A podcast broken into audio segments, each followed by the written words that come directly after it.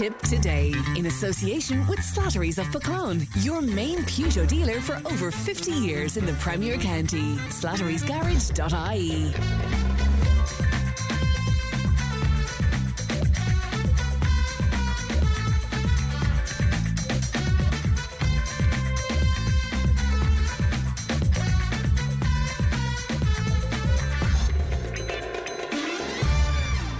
morning and welcome to Tip Today. Alison here with you this Thursday morning. Coming up on this morning's show, Cara Darmody updates us on her latest campaign in Leinster House. Was Paschal Donohoe's explanation in the Dáil enough? We'll be hearing from some listeners today who say no, it's not. More on the alcohol ban being called for in a Tipperary park, how our health service compares to the NHS, are enough high vis vests being worn by people on the roads? The saga, the ongoing saga of Kilmacud and Glen, will there be a replay? Farming News with journal editor Katrina Morrissey. And Muriel Cuddy, CEO of Marita 8020, will be talking to us this morning about what makes us beautiful. The vote lines are open. Emma is standing by to take your calls on 1800 938 007. Or you can text or WhatsApp 083 311 3311 and we'd be delighted to hear from you this morning. Now, as you may have heard last week, 12 year old Ardfinnan girl Cara Darmody is spending one day a week at Leinster House. This is a continuation of her ongoing campaign to secure better services for families dealing with autism. She got on great last week. We were delighted to talk to her after her first week down. She was in with Fran last Thursday. She ventured up there again yesterday and she joins me now to share her update. Hi, Cara, good morning. Hi, Alison. Hello. How are Hi, you how doing? Are you? Good to talk to you this morning. Tell I'm us, how did you get on this week? Oh my! It's great to be back here today with the No Spin News from Leinster House, live on Ireland's greatest radio station, Tip FM. and great to talk to you. Tell us, what did you observe this week? So I have some great stories, hard facts, and loads of gossip. I have three things to cover this week. So, number one from Leinster House, the Paschal Donohoe story dominated the headlines all week, and there was no other story in town. To remind everyone, it's all about this donation he got from a businessman, and he also got help putting up his election posters. It led to a massive row last week in the Dáil. Everyone was waiting to see what he would say to the Dáil on Tuesday. So he came out fighting. He was like a gunslinger from the old Wild West, but he has no guns. No, thankfully. The opposition tried to nail him with some really hard questions.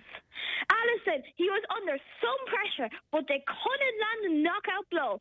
So here's a quick poem about what happened.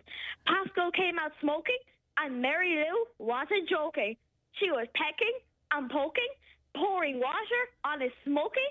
I couldn't believe what I saw, but I think it all ended in a draw. A draw. Very good. and what else did you observe this week, Ara?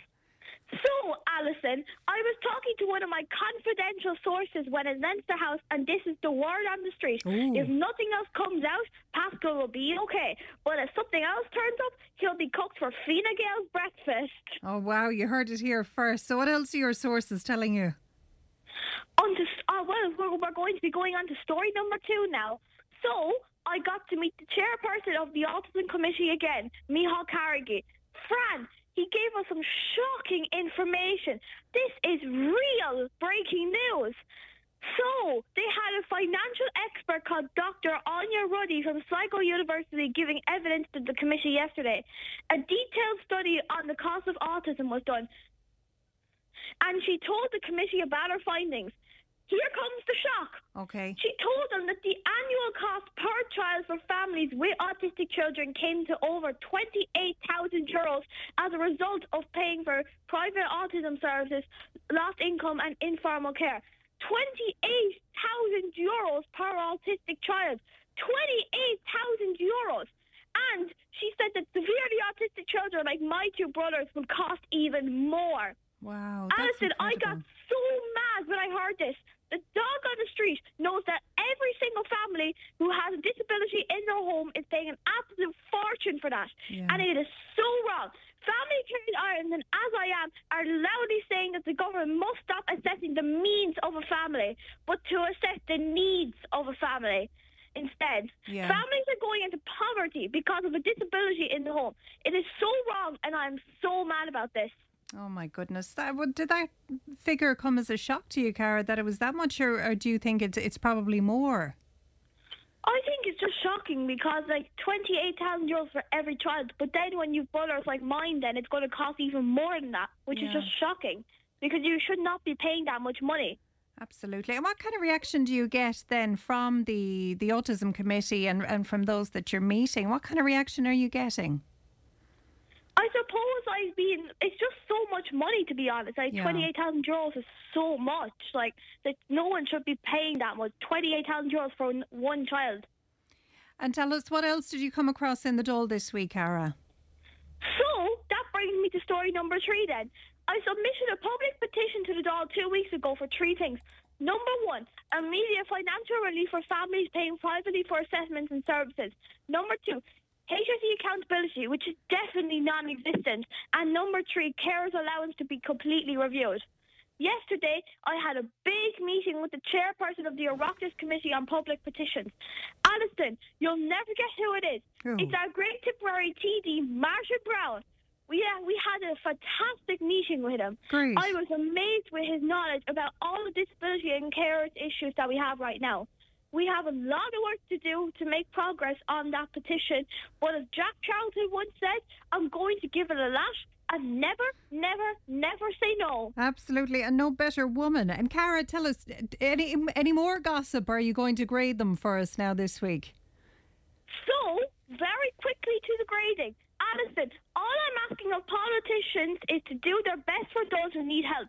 With the work that he is doing on disability disability issues, especially this week, Martin Browne gets the second highest mark, the grade B. Well done, Well Martin. done, Martin. Keep great results. Keep up the good work and keep doing what you're doing because you're doing the right thing and we're heading in the right road. Uh, and what- who else gets a grade then this week, Cara? We're not going to be doing any other grading, but so I'm going to be back next week. But but I think Jackie Cahill has a big meeting lined up for me with Minister for Education Norma Foley. Oh, wow. So you'll hear all of the big gossip first right here on Ireland's number one radio station, Tip FM. Great, Cara. Thanks for talking to us this morning, and we'll look forward to checking in with you again next week. All the best for the week.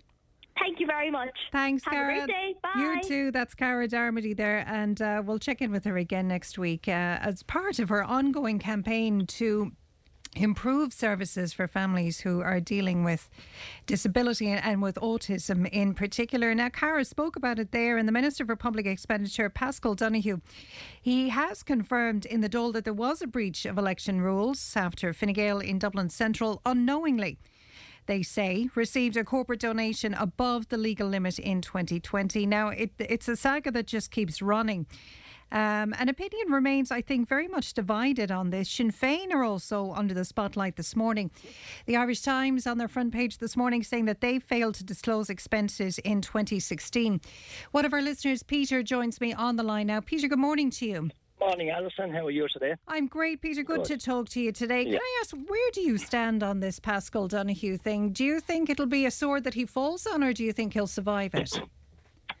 I thought two weeks ago, um, before he ever said anything, when this broke, that was something he'd probably fall on because there were ministers falling at a, a big rate.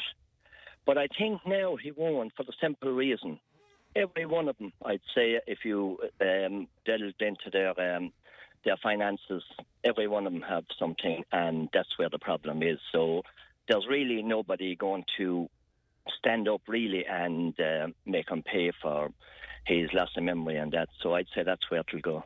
Yeah, I'd say it's very hard to find anyone in the Dáil with, with clean hands because you you know you do have to have a little bit of oh, and I don't want to to uh, Yeah, well, talk yeah, like- badly about any politician because they do great work, but in order to get to where they are, there has to be maybe a little bit of dirty work involved sometimes. Yeah, and and money passes hands like everything. Of course it does. And so we're, we're around long enough now, Alison, to know that and to see that. Absolutely. And like, and even that are claiming to be um, cleaner than clean.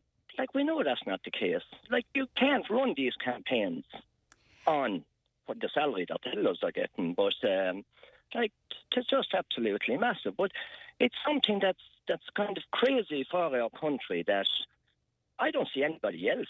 Mm. When I put in for a job, nobody gives me a few pounds to help me get it. Like you know, yeah. so uh, the whole thing is, is, yeah, you know, it's a bit crazy, but.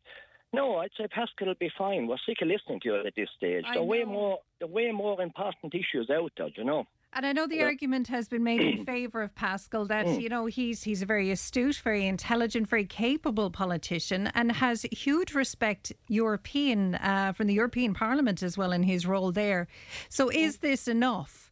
To well, say goodbye might, to what is a good politician. Yeah, he might be all those things, but his memory is shocking. or conveniently shocking.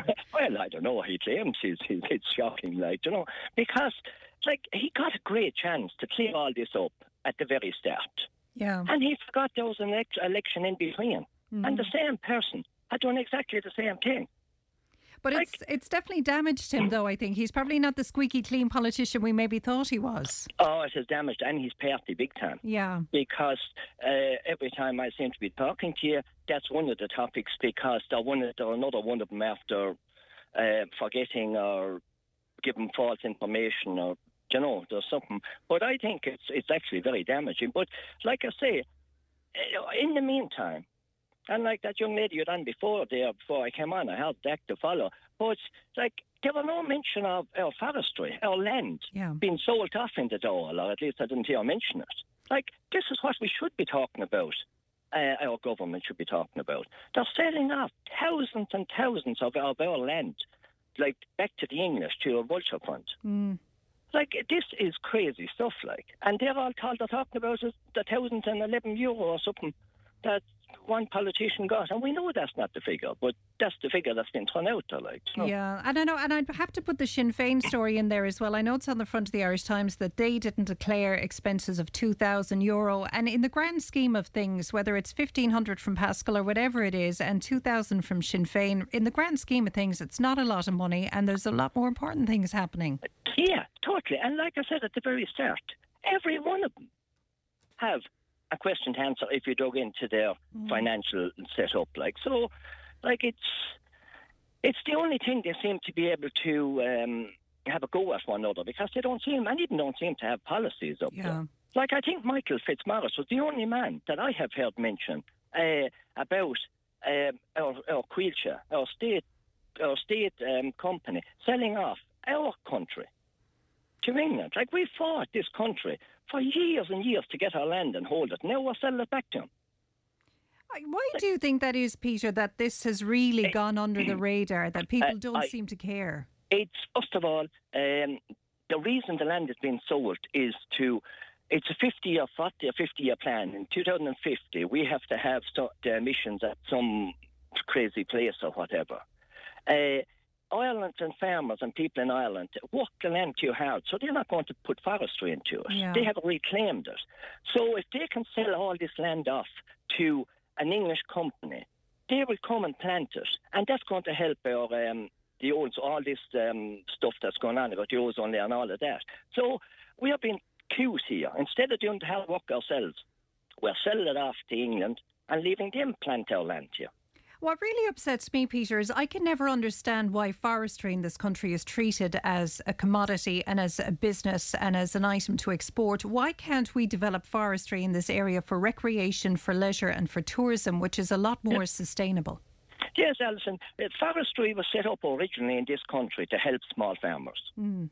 That they had a bit of work to do uh, for seven, eight hours a day, and then they could go home, have their cows and all that milk before they go to work. The same and it would be a way of home. using land that isn't great for grazing.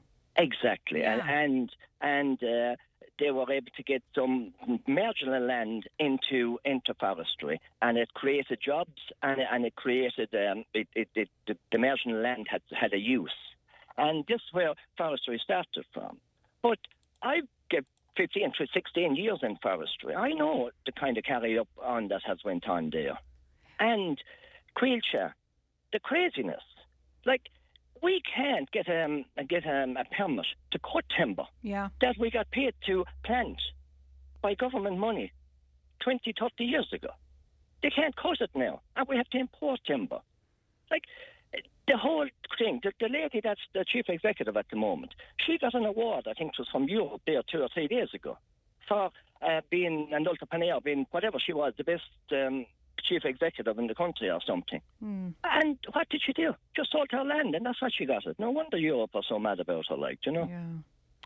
And Peter, what was your role when you worked in the forestry for 60 I, years? I, I um, drove a um, timber harvester and a timber forwarder. Uh, when when timber machines came into this country first, back in the 1980, um, there was two of us. Um, a friend of mine from Ballymacarbery, and Mick Fenton was the first man ever to drive one of these um, timber uh, forwarders. And I was the second, and we were sent off to the A, A, uh, the A centre in in in uh, Wales to train to drive these machines, and we were sent all over the country here then to um, take out timber. But we had, we used to have some. There's the, the minister used to come out to do it, um, see what was going on. Mm. All the timber, we'd have a lovely straight line of timber. There'd be 20 pieces in every pile. They'd be so far away from one another. There'd be plenty space between the trees for you to pick this up. And this was all filmed and shown to the minister and the lovely, lovely setup we had here. And the minute then he was gone out the gap, we were sent in across the mountains, hanging off of trees to try to save Yeah. ourselves from. Do you know, we've never changed in this country. We never showed the minister the exact conditions that we were expecting these machines to work in. Yeah. How rough our forestry was compared to um, Sweden, you know. And in Sweden at the time, the people we bought the machines from, uh, they said they were over, and they said the worst land they would consider putting their, those machines into was the very best here. Really? Yes, that's a fact. And they could not understand how, you know, how our, our land was, our trees were so rough. See, they weren't pruned, they weren't looked after Yeah. coming through the years. And um, we had really horrendous conditions to try to make these machines work. Now it's, it's, it's a different now because uh, the machines are built stronger and they're built more for our, our timber in this country, you know, and there are more people more companies um, building those machines, so it's um, it's it's a bit better now. But Coillte still has a serious problem. Peter, could you Mhm. explain to me when um, when Coillte come into to forest and they cut down large swathes of, Mm. of areas of trees, Yeah. why do they leave it in such an awful condition? What, like you, you'd only have the bare trees, what, whatever's um, um, skimmed off those Mm. trunks, we'll say, is left on the ground. The ground is all torn up. There's no attempt ever made to kind of tidy up at all afterwards, and you've a, a whole environment just Yes, it's destroyed. it's a horrendous sight. awful. And when you plant uh, Sitka spruce, is what's mostly Yeah. planted in this country. And now we suppose Sitka spruce. Uh, there's very little larch or hardwoods planted. So when you plant uh, uh, um, Sitka spruce and that, that just absolutely ruins ground. You cannot bring that ground back. If you decided to take every root, every um, root out of that ground, drained it, it would still not grow grass for you. It is poisoned. It is destroyed. No, I know. I know the reasoning behind the Sitka spruce because it's less susceptible to disease. It also grows straight, so it's easier to cut. But is that another example of how our laziness is killing us in the long run? Yeah, we, we, we're not. Uh, we have a couple of nice forests down around um, Dromana, down in um, in Stieg, and in, in Wicklow, up, up, up in, in parts of Wicklow. We have some nice forests, but very few. Mm, And what's promoted now is this quick grown uh, spruce tree, yeah. which really is not as good as what they're saying. You look at that timber, put it into your roof, it'll only last quarter of the time of proper timber that's that's that's seasoned, that's dried out properly, and that's grown over a longer number of years. You know. Wow. Oh, I wasn't aware of that. Yeah, it is. But like it's it, it's promoted as um, oh this this timber is just brilliant. Like it's it's this that and the other thing, and it's it's growing quickly, so we can have it for construction and that. But that's actually not the case. Most of the timber that comes out of Ireland here, um, the job you have in straightening roofs after putting it up to pull it back into some bit of shape Right. it's it's it's uh, it's not good. It's not we we are not anywhere as close to thinking we're as good in this country with our timber production as you'd be led to believe, you know. Yeah, I remember hearing a figure a few years ago that there were more trucks with timber leaving this country than with cattle.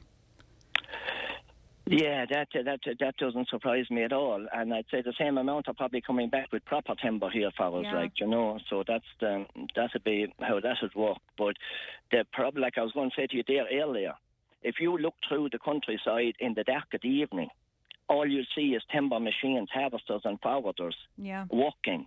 Nobody seems to be able to make a living on a timber machine in ten hours or nine hours, and that never changed because back in my time.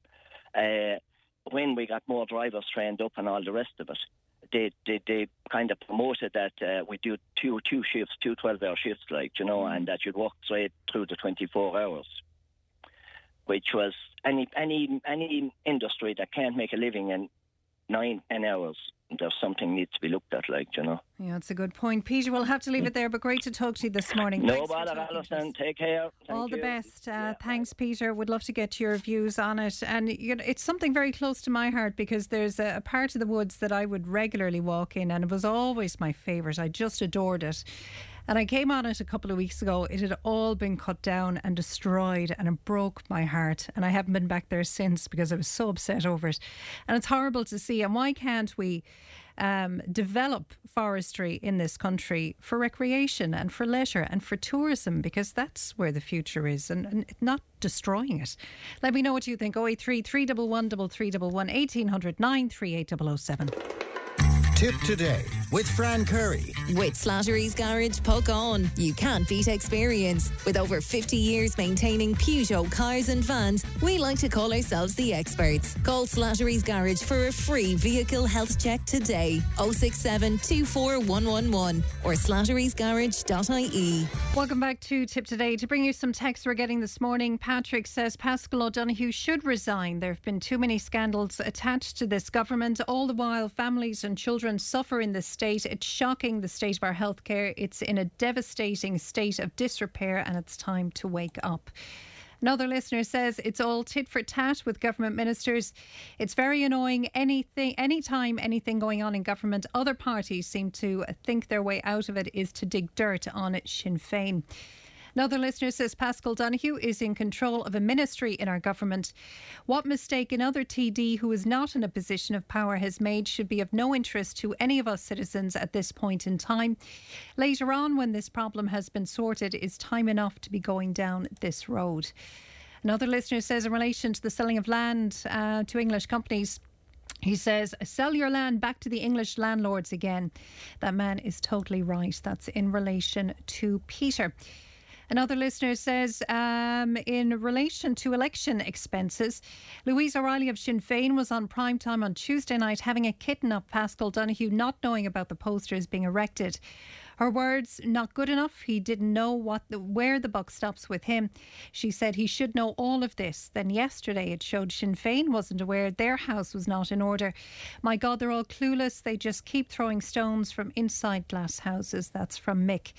And another listener says it's not about the amount of money, it's about who benefits from it and who owes who. We need to follow the money.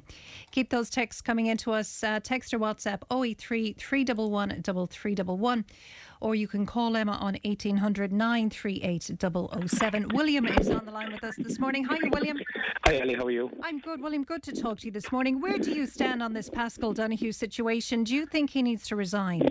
No, I think this is um, like the amount of money is involved. Um, he was the first one to come forward and make a statement. Is that there was uh, a, an error made, and I think if you were trying to hide something, would you come forward and say you made an error? But he wasn't totally truthful, first of all, though, last week. Uh, you look, we're we're we're now talking of somewhere what, about 800, between seven and eight hundred euros in, in total. I think this is this is a storm in a teacup, and it's absolutely, in my opinion, absolutely ridiculous. I think we have worse problems in this country besides 700 to 800 euros of mislaid expenses put in the wrong column when, when there was a file made. Well, then it, would raise the question, then, wouldn't it? Why is it being brought up, and why is Paschal Donohoe being pulled over the coals? Is there something behind it? I look, we we don't know that, but if if someone comes forward and say I made an error in, in, in making a return, it's the same as someone filing uh, tax returns and, and there was there was an error made in, in, in, in putting forward and someone says to their accountant, look, I had capital gains, Murray something else, I didn't include it, now I wanted to include it. The revenue will probably come and wrap your knuckles for it. Yeah.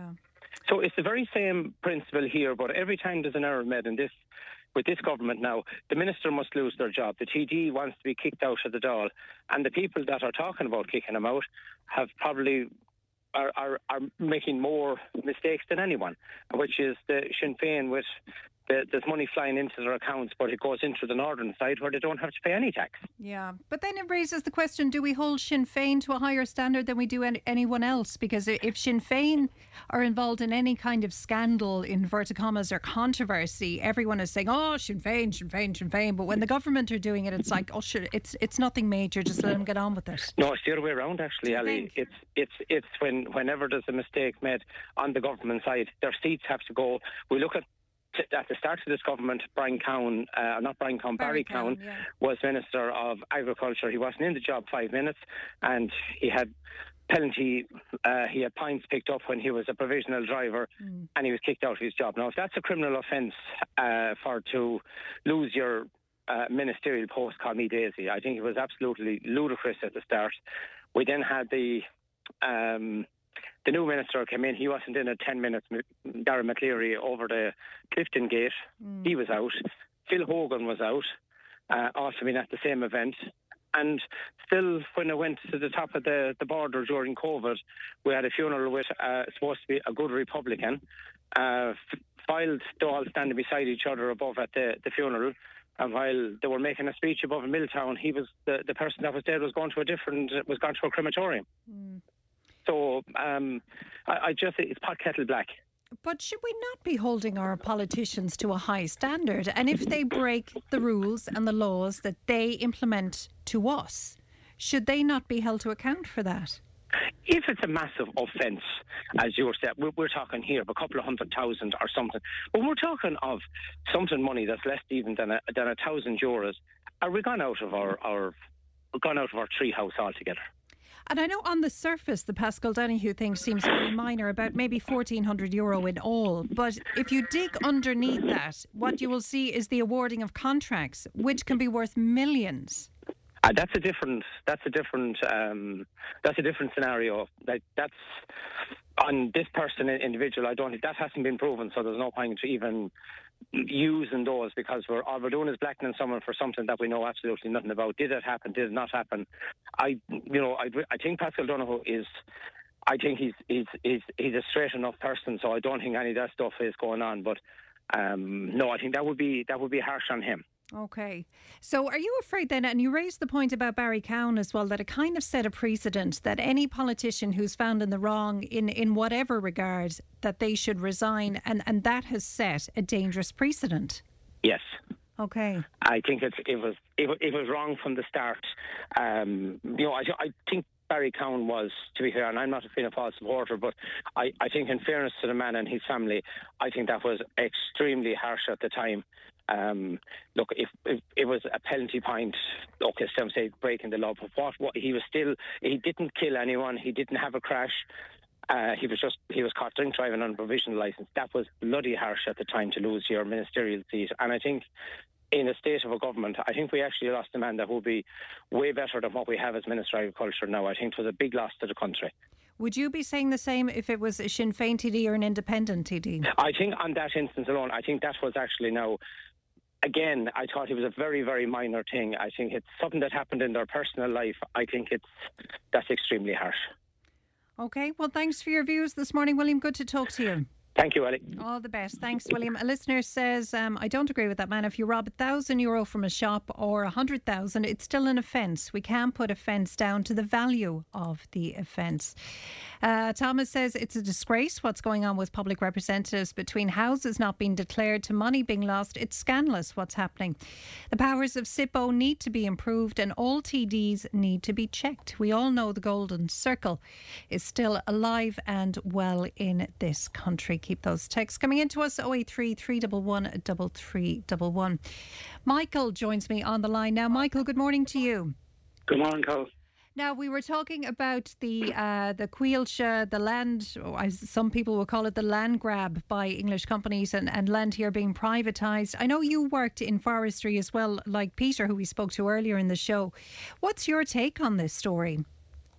Well, for starters, I still work in uh, forestry, Carl. Oh, you still work? Excuse me. Okay. Yeah, still machines out there, and we lost a lot of drivers and machines over licences and everything. I still have machines parked here, hundreds of thousands of euros worth. Uh, because of the skullduggery and crap that's going on here in this country, particularly in the Department of Agriculture. Um, Pippa Hackett and all the head people within, for starters, within the Department of Agriculture be sacked. It wouldn't happen in any other country. As far as I know, Josefa and Charlie McConalogue were in front of the Oireachtas as were supposed to be. Mr. Eden, there's a major protest taking place today Today, outside the Dáil in relation to this land grab, if that's what you want to call it. yeah. yeah. From my point of view, this is a sellout of Irish resources. What the taxpayers paid for back in the late 40s, early 50s and 60s, when we tried to build up a landmass of, of forestry for the building industry in this country. Mm. They give employment to rural areas and young, small farmers and all that type of stuff. Now all that's going to go away. For starters, Coillte are the ones that's going to be um, managing this, right? They're going to be getting back part of that massive grant, and that's going to show them with massive profits again. And they're going to be the goody goodies of the country. Coillte are not the goody goodies of the country. Coillte have done a serious amount of damage in this country in relation to forestry, and to contractors in particular. And the difference is now contractors are not afraid now to speak out because we're sick of it. And what's the damage you're talking about, Michael? The damage is, for starters, the conditions we have to work in, the pressure that we're under continuously to make payments on machines, the stupid rates that uh, we're cutting for. And Coillte will tell you it's contractors themselves that are setting rates, and we do to a, a certain extent. But when you go back to look for a little extra to try and make a job pay, no, that's the rate, take it or leave it. It's not good enough anymore. But to go back to the point of this English company, all this money is leaving Ireland. I reckon over a billion euros will go out of Ireland. Not to mention the land is gone. Not to mention when this timber grows in the future, they can do what they want with it. Yeah. That doesn't stay here. They don't have to keep it here. It can go. And I'm wondering, will the rights of way go? I mean, could walkers be stopped from walking can- in woodland? Uh, that is a, look, that's something for, for, for the lawyers to sort out. But I would think if they say no, they, as landowners, they have the right to stop people going into it. Yeah. Now, I heard you talking a short while ago about uh, woods being badly treated and things in relation to when they're harvested. Yeah. They are, from my point of view. And I, when you take um, other countries, and I've travelled to enough of them to know, they harvest the biomass, they take out an awful lot of stuff. Here in Ireland, it doesn't happen. And woods, the woods that have been replanted at the moment will never be proper forests for the simple reason they will have what we call an outside edge to all the trees. They'll be dirty, they'll be rough, they'll never grow properly. Why aren't the stumps taken up then, Michael? Would that solve a lot of the problem? It, certainly would. And you, do you know, some there's a, a, a hell of a percentage of timber in the stump for biomass. They continuously harvest them in other countries, particularly in France. Husband and wife teams. They harvest them, they bring them to the roadside, and they- then they crush them and, and use that as, as biomass. Why are we doing that here? We're not doing it here. Why? Because there's a bureaucracy at the top. I remember many years ago, when I was much younger, I went to a, que- a certain person in Coillte and I asked him, would he give me the stumps for nothing if I harvested them? And I was told no. And what was their reasoning? He wouldn't give me a reason. He said, You're just, we're just leaving them there. They're not coming out. He wouldn't even listen to the proposal that was put to him at that time. So, Coillte, and I'm saying this straight out, yeah. there needs to be a straight down the line investigation into Coillte. Uh, and I'm a contractor. I'm on their property this minute, and this this could have repercussions for me. Be, be clear about this. But I don't care. It's about time to say it, and it has to be said. This is a company that needs to be looked into. And I guarantee you, there's lads running for phones this minute as I'm on the phone. And Michael, have you ever approached anyone in Coillte with your concerns and your frustrations? Oh, indeed we have. And what are you met with? We're just told, we're just told that's the rate and that's it. We're cutting for rates now that we cut for 30 years ago. A particular machine, one of the machines I use, if I bought it new tomorrow morning, it cost me 450,000 plus the VAT Wow. without accessories. I have five of them.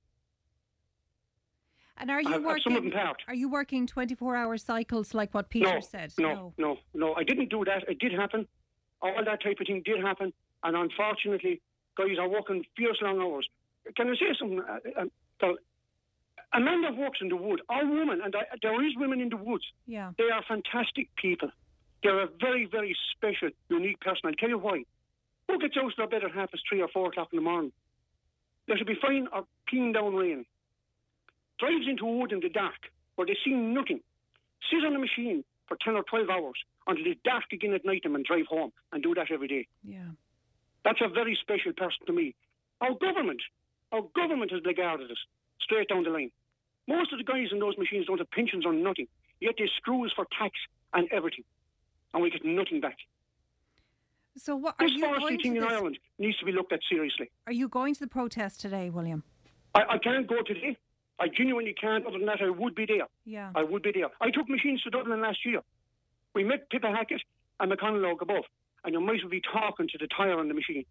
They'll come out, they'll meet you, they're all there, and yes, we'll do this, we'll do that. They do nothing.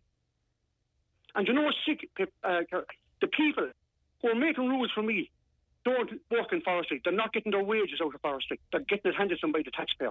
Yeah. It's ridiculous what's going on in this country. It has to be stopped. It has to be stopped. And the people of Ireland, your mothers and fathers paid for this forestry land, for the people of Ireland. It has to be stopped. What's going on?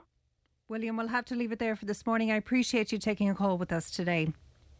Thanks a million, Colin. Cheers. Thanks, William. Uh, that's William there. Let us know what you think. 1800 938 007 or 083 311 3311. Just before we go to the outbreak, I'm bringing you a couple of texts. Listener says it's time for a general election in this country.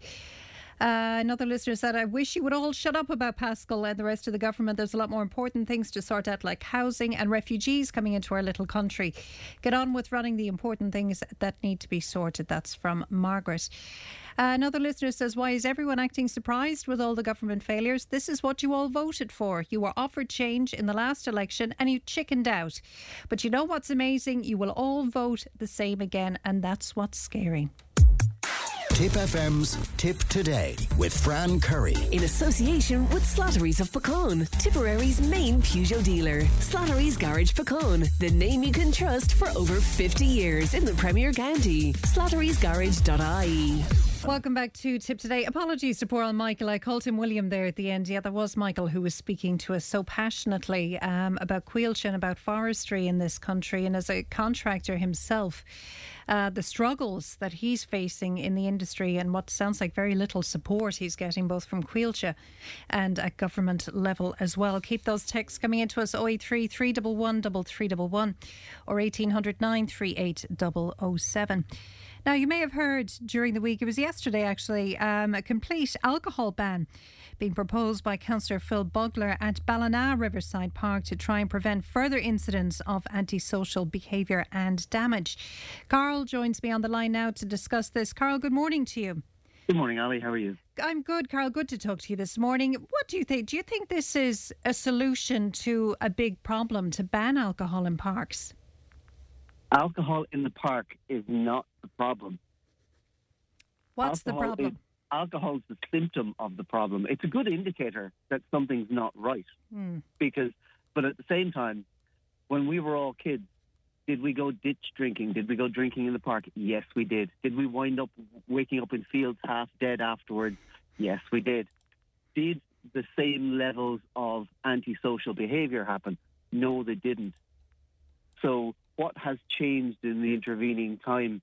Because alcohol is a, a funny drug. It's one that we use either to enhance pleasure or to create pleasure to alleviate the stress. Right. And they're not doing it to en- enhance pleasure they're already having. They're doing it to alleviate whatever distress they're in. And the distress for, for an awful lot of these kids is the society they're living in. It's a very difficult time to be a kid, to be a young person, a young adult in this particular uh, environment, society. But Carl, wasn't it always difficult to be a teenager, though? It was always difficult to be a teenager when you had to measure yourself against the maybe half dozen standout individuals who in your local locality, because there were always people who people looked at and were envious of and aspired to be, or whatever. And there were always pressures, work pressures, life pressures. But now, thanks to the wonder of social media, you get to to, to um, compare yourself yeah. with hundreds of thousands of people, and they're all doing better than you, and they all have a brilliant life on Instagram. But they're also a bit bolder, though, I think, Carl, because I remember back in the day when I was younger, and sure, look, there was none of us great, and we all did things we shouldn't have done. But if I would have been approached by an adult, I would have just cried my eyes out and I would have died. This is this is, this Whereas is so now true. they're so aggressive, like they'll stand up to you now. Absolutely. I, I, the, the respect that we had been accorded or that we accorded to adults and to people uh, older than us is being eroded. Very Yeah. definitely. I can actually give an instance of that that happened to me in the last week. And that was while working at uh, an after school environment where there were kids hanging around. Hmm. I had to uh, go through a group of them who were standing in a hallway waiting to go home. Right. One of the staff said, Lads, can you move there, please? And one of the kids turned around and looked me square in the eye at 11 years of age and said, I'm not moving. At Now- 11? So where does that come from? That's not societal, that's familial. Yeah. That's somebody who has been taught that they are entitled to an opinion, they are entitled to be on the same level as the adult. And the pecking order of simply respecting your elders. Now, I understand that the pecking order of respecting your elders led to all sorts of problems in the past, and it did. But just because things were done poorly doesn't mean you don't teach your kids respect. You teach your kids respect and you teach them self respect. Hmm. Therefore, you teach them you have a voice, you can use it, but when you're using it, make sure that you're considering other people. And that's the part of antisocial behavior that people don't seem to get. Antisocial behavior disorder is the actual uh, clinical term. And antisocial actually is defined as a lack of empathy for others or remorse for the harm potentially done to others. Which is also the same as psychopathy, though. It's right on the it's on the, the cusp of sociopathy. But that's not to say that everybody who engages in antisocial behavior Yeah. is a sociopath or a, a, a, the, the term that gets bandied about, a narcissist, Hmm. because those people are actually incredibly few in number. But what you do have is traits that are left unchecked. And the traits that are left unchecked because of not being corrected, because of being told that you're special and that your opinion matters and that you are the important person in your life and nobody else is, then those things get amplified. Could it also, become- sorry, Carol, to interrupt, could it also you're be okay. indicative of somebody who's maybe coming from abuse or from a neglected household and that old adage of hurt people hurt people? Absolutely. It, it can come from all sorts of walks of life. No one is immune. It's, it's more prevalent in some areas than in others. For instance, if you have people who are unhappy, because happy people don't create the antisocial behavior. Yeah. Unhappy people do. So people who are discontented, they are the ones who will create it. And the discontent comes in many forms, but the most common form is lack of education, lack of money, lack of parental involvement. And that's why it can be right across the board from a working class council housing estate right up to uh, an international rugby player Absolutely. who, who in, in Belfast who got caught for doing what he did. And that kind of, I'm important and you're not. That particular type of thinking. But that starts at the family and then is reinforced by the society. But that's the thing. If it is happening in the home and if it's a familial thing, how can you um, counteract that? Or how can It you is- interfere in that? it is really difficult. Um, one of the things that has been uh, made sacrosanct is that you can't say anything or do anything to a minor. Hmm. Now, back in the day, uh, when community parenting was a thing, if you stepped out of line, an adult from your neighbourhood would put you back in line. And then if you went home and told your parents, they would say, Boy, what were you doing? Yeah. Or the The neighbour was at the door with you to tell your parents what opposite you has did. the opposite has become true. Now it's you will not say that to my child. Yeah. The protection of the child has gone to all the rights, but none of the responsibilities. You've been given a voice and you've been given an opinion in our society, but you've not been told that with your opinion and your entitlement comes a responsibility to behave in the best way for the wider community. You're taught that it's me first.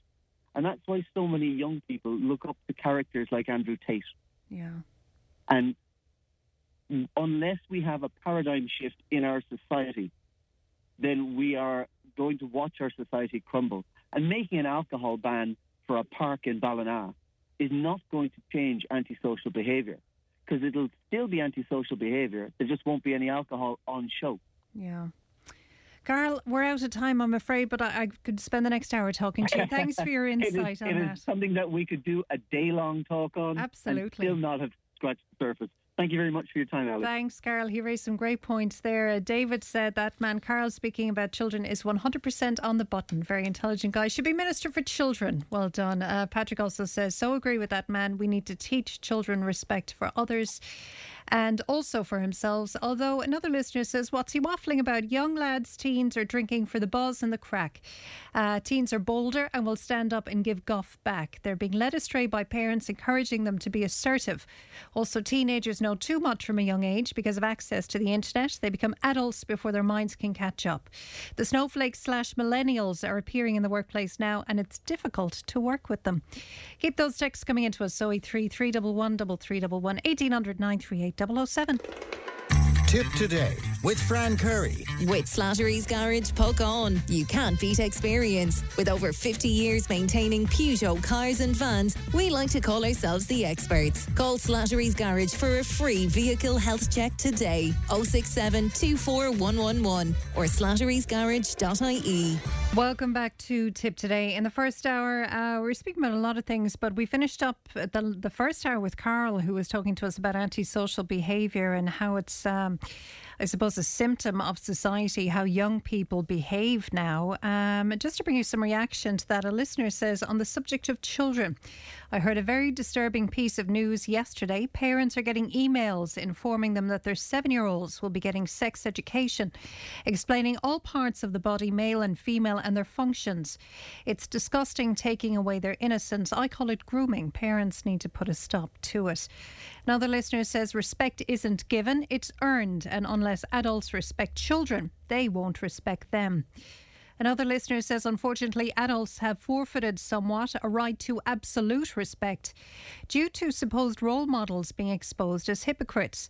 Child abuse and worse, church cover ups, making children promise not to report and threatening excommunication. People of authority being found out, such as politicians and bankers. Children will follow by example. Another listener says teenagers today don't know if they're male or female, so how can they respect their elders? Uh, another listener then says, Don't forget the greedy shopkeepers who serve alcohol and vapes to children. Surely they have some responsibility. Keep those texts coming into us this morning 083 311 3311. That's text or WhatsApp. Or Emma is standing by on the phone ready to talk to you 1800 938 007. Now we're continuing that conversation about teen behaviour and antisocial behaviour. Pat joins me on the line now. Hiya, Pat. Hey, good morning, Alice. How are you? I'm good, Pat. Good to talk to you this morning. Now, this proposal to ban alcohol at the Riverside Park in Ballina, what do you think of it? Is it the right solution? Absolutely, absolutely. Um, like there's a lot of legislation uh, currently on the books at the moment in relation to sale of alcohol and the use of alcohol, the misuse of alcohol, and uh, I've seen that there's seven acts out there that uh, can be enforced, and a lot of that has got to do with with um, when you're talking about banning alcohol inside the public parks is drinking in in a public area, which is not allowed under the current legislation. Yeah. Now, putting up a sign that um, if, if uh, uh, uh, sorry, uh, uh, enacting a bylaw is absolutely correct.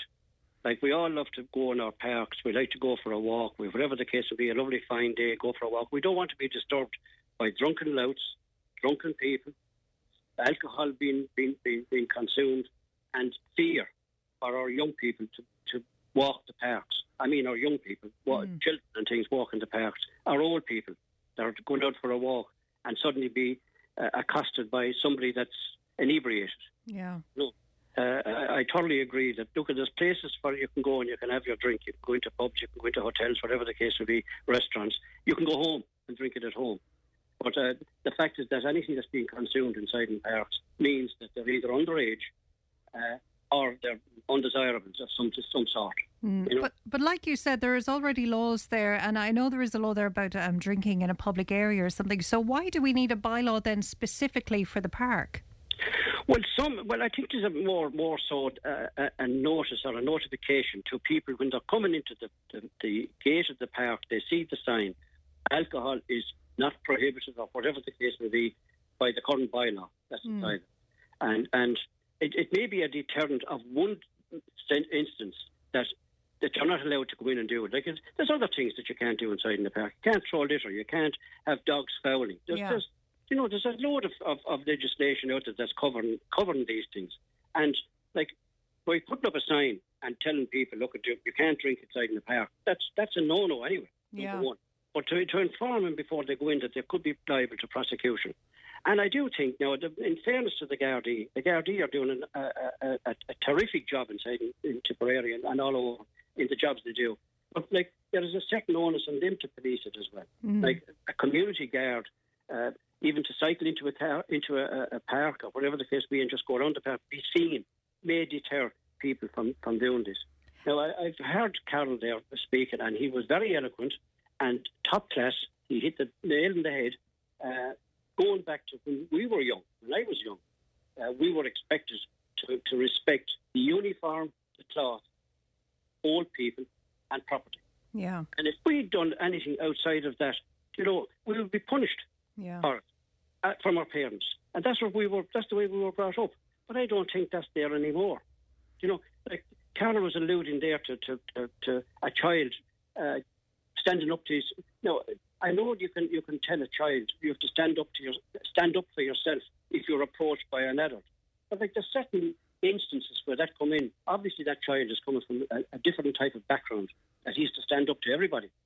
I think So that's a that problem is for. 17 and 18 years of age. What's he, what's he going to do? And that's the thing. And I think it's a problem that every parent has because you want to raise a child that's assertive and isn't afraid to stand up for themselves. But then, uh, at, you know, you, you go to the other end of it then, and maybe you're raising someone who's too assertive and maybe a bit cocky. Absolutely. And There, there has so, to be yeah, there has middle to be a, ground.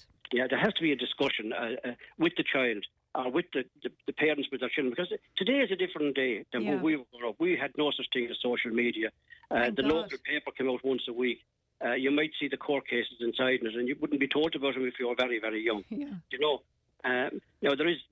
Uh, um, uh, you said there in one of the texts that came in there about sex education for a child of seven years of age. Absolutely bonkers. Yeah. Absolutely bonkers.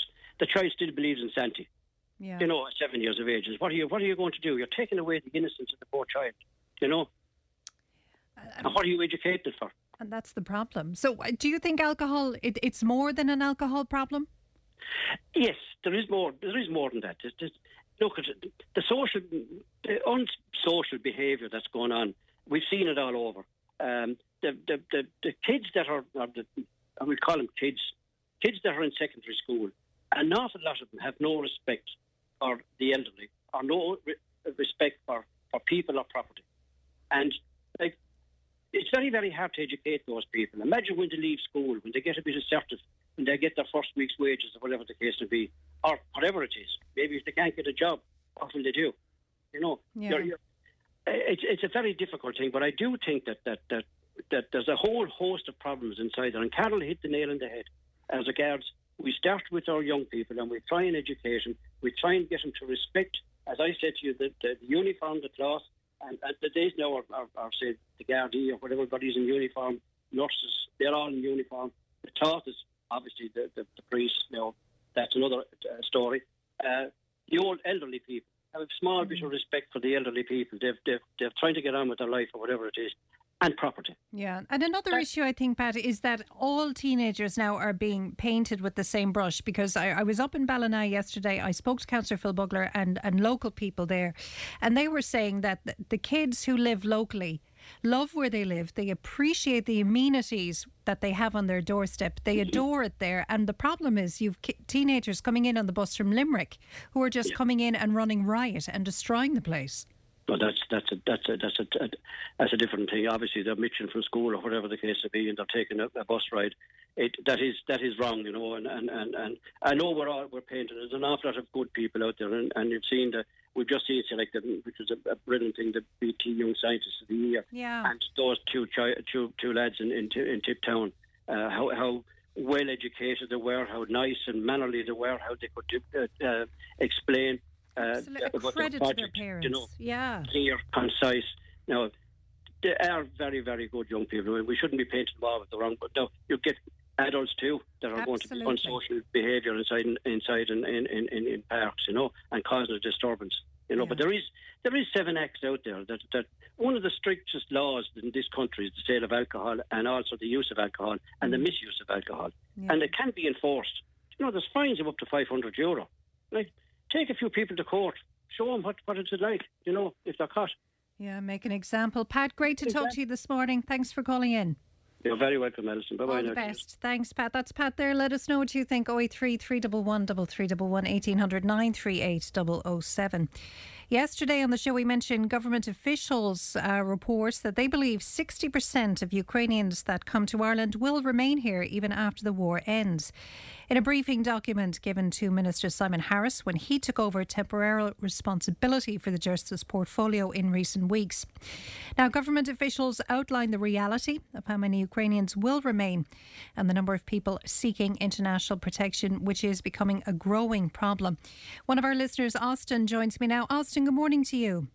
Hi, good morning, Alison. Good to talk to you this morning, Austin. What do you make of this? I think it, quite a contentious issue. I think people very It- much it divided but- on it. Well, what it is doing, um, it's always easy to blame minorities and to blame immigration for all your problems. And you know, you know, there's a learning from the UK. You know, the UK blamed all their problems on immigrants. They uh, that's the reason for Brexit was immigrants. Too many immigrants coming in from the EU, taking over housing, uh, forming queues in A and E and whatnot. Yeah, and seven years on from Brexit, without any EU people coming in and whatnot, they have even worse problems now. Yeah, uh, you know the, the the problems were not down to immigration; they were down to politicians and very poor management in a lot of areas, and that hasn't changed. Uh, you know the the immigration issue is just a you know a smokescreen for the failures of politicians. You know, in in like when Brexit was happening, you know, if you had a heart attack, you would be seen by an ambulance in, in the UK within ten minutes. you Yeah, and nowadays it's it can be up to ninety minutes. If you get a heart attack and it's top priority, it could be ninety minutes before you're seen by an ambulance. And this is seven years after the UK have voted for Brexit. And likewise with housing, they still haven't built the houses. So there's an enormous housing problem in the UK. So all of this, I would, I would call it a bit of, um, you know, it, it's misguided. The focus should be on improving the services, not preventing people who are coming from war-torn countries, uh, giving them shelter. You know. I understand what you're saying, and, and if I'm to read it correctly, you're saying that we're scapegoating immigrants to a certain That's degree. right. And That's I, under, right. I understand what you're saying, but you can't blame people for being frustrated when they're seeing young men come into this country with no documents who are looking for asylum. That's what makes people cross and makes Well, people resentful. You know, many young men went over to, Irish men went over to uh, America and the UK. You know, they didn't. You know, they, they went over. They went over to the UK or America undocumented as well. You know, They did, but they It- didn't it- get housed and they didn't get money. Well, I don't. You know, they're not being given vast quantities of money. You know, it's it's the money they're getting is minuscule in the grand scheme of things. Yeah, mm. I mean, look, we were talking about corruption earlier on in the program, Yeah. and that's what people should be focusing on: corruption. And the problem is, it's so endemic now. It seems to me, from outside, it's just so endemic that Irish people just turn off. You know, that hospital in Dublin. What's happening to it? You know, it, it's gone from a few hundred million to a billion, two billion, could even be three billion by the time it's built. the Children's only- Hospital, yeah. There's, there's only there's only 300 beds in there. Yeah. That's 10 million pounds per bedroom. 10 million pounds per bedroom. It's it's and the equivalent hospital in Spain a few years ago cost 150 million to build, finish everything. Yeah. And you know, and lot we faster. are, and here we are now batting an eyelid at it costing 3,000 million. Not batting an eyelid. That junction in Thurles that they've spent half a million on. You know, I mean, has it improved things? I don't think so. And yet half a million was spent on it. Austin, does it worry you, this growing resentment towards refugees? It does. It does because there's there's a precedent here in history. And I know people would say, "Oh, you're exaggerating,". But there is a precedent in history. In the 1930s, you know, the Germans were suffering a lot worse than the Irish are suffering today. But the Germans were suffering, and who did they take their their? who did the you know the some of the politicians said, "Oh, it's all because of the Jews. It's all because of the Jews." And you know, German people then start saying, "Oh, yeah, maybe it is all because of the Jews. Yeah, it's all because of the Jews." And okay, it just started out with them resenting the Jews. And then the politicians gradually ratcheted it up and ratcheted it up to an extent that the Jews then were totally despised and were treated, you know, tot- utterly appalling.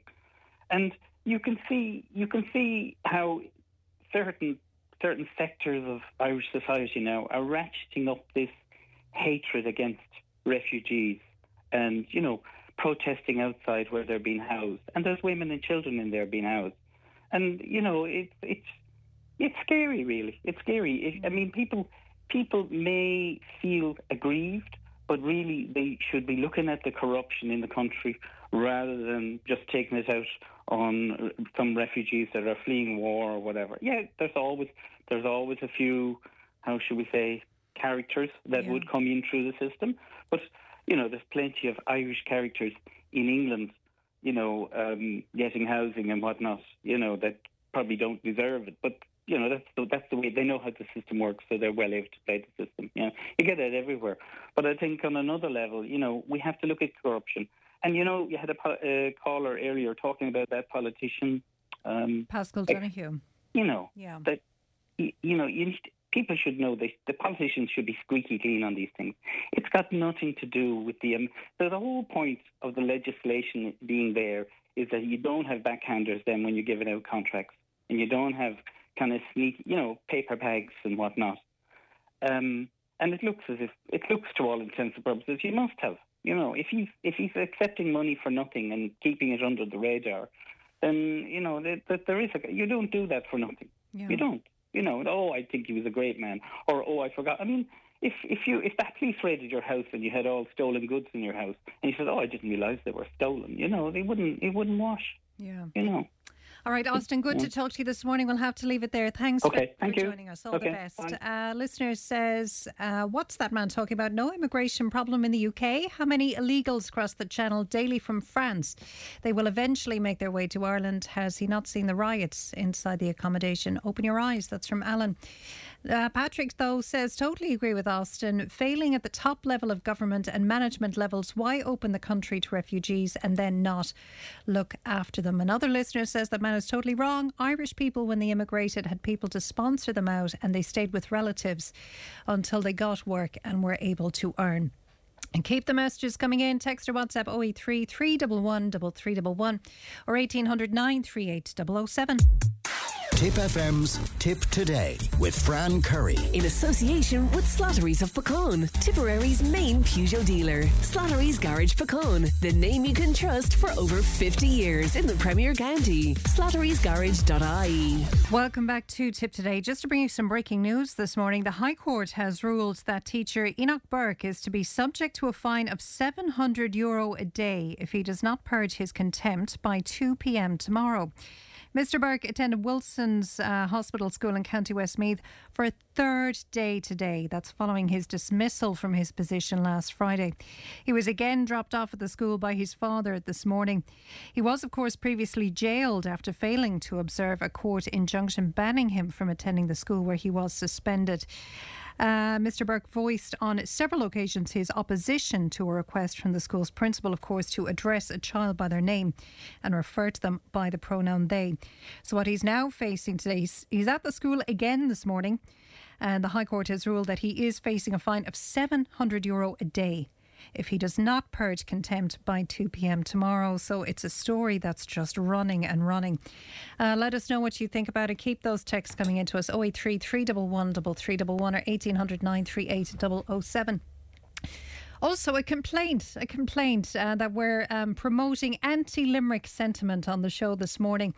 Uh, this was in relation to the story in Ballina, and Councillor Phil Bugler, I went up and met with her yesterday, and she was telling me that they feel that a lot of the source of this antisocial behaviour and uh, damage, and I saw the damage for myself, it was completely devastating to the toilet block and shower block that's there on the uh, riverside in, in Ballina. And Councillor Bugler was making the claim that it's what they think is happening is that there's buses from Limerick coming out and stopping in Ballina. I think Ballina is the first stop on this bus route, and that's where these kids are coming from that are doing a lot of the damage. And a listener says that we're disgraceful and we're creating anti Limerick sentiment on the show this morning and taking issue that we didn't challenge that with Councillor Bugler. Uh, yeah, well, you know, Councillor Bugler's in the area, and, and this is what she's seeing. So, you know, we have to take her. Uh, we have to take her at face value on that. That's what they believe that it, it's kids coming out from Limerick who are doing this. That's her claim. So I'm sorry if you feel like we're being anti Limerick. We're only anti Limerick on the show when it's to do with hurling. All right. So apologies about that. Keep those calls coming in to us. Emma is also standing by on the phone. Now, one of our residents, Michael, was in touch with concerns regarding the Ballyduff Road in Borris. He joins me now. Michael, good morning to you. Morning to you. Good to talk to you this morning, Michael. Tell us what are the issues in Borris? Well, the issue that most people are having is they just close the road full stop from Monday to Saturday. From Monday Now- to Saturday. Monday to Saturday, yeah, that's what I was told, you know. And what's But, the uh, stretch we're, th- we're we're talking about here? How I long saw is the it, stretch? um, I saw it, uh, Ned Hayes' is the new estate, council estate, just finished. And they want to do a sewerage crossing across the road. Okay. Uh, the, the water done. They have the road coming out. They had it lined and all. Stop signs, everything, the whole lot in the road. And next thing they decided to dig it up again. Uh, how long is and this then going to cross take? the road. Now there's an estate up the road, a brand new estate under the, the, the Dublin Road, which they never had to block the traffic. Just cross the road on one side and let the traffic up on the other side, and do the exact same thing with sewers, and go down into it, and job is done. But this way, they blocked it off completely. Right. Now people have to bring their cars up from the three estates and park them above in the village and park them in Bannon Park and places like that. Now, if they needed a doctor, a priest, an ambulance, a fire brigade, they could not get through there because it's blocked 24 7. Oh God! How long has that been happening? Since Monday, now they did put it on Tipp FM, but that's the only uh, explanation they on the first on Tipp FM that the road would be blocked. Now there's no signs up uh, for diversions here, diversions there. There's only one sign in the village, diversion back into Thurles.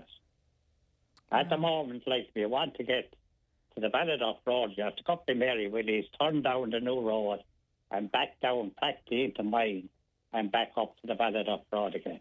Okay, and Irish Water didn't have any contact with residents ahead of these works. Not at all, not at all. Nobody had no contact with nobody. Wow. And any No. idea how long it's going to last for? Saturday, Until Saturday. Saturday. But the thing about it is, what I'm kind of mad over, like, Hmm. if a person wanted an ambulance, Yeah. a doctor, a fire brigade, anything, they couldn't get through. And all the elderly people are living down there in them estates. And they were able to do the other estate up the road, up the Dublin Road. It's only a short distance. It's only about 50 yards up the road. And they were able to do that. Would let the traffic up one side and the traffic down the other side. Right. Why this crowd couldn't do that, I don't know. And is there a diversion in place then, Michael, because I of it? wanted to sign the investment to toilets, that's all. Nothing going up for Mary Willie's or telling them halfway to go or nothing. Oh, gosh. Now, I I spent 35 years working with the water service. Yeah. I was in the source work at the time of the building of that place. I have never came across anything like it in my life.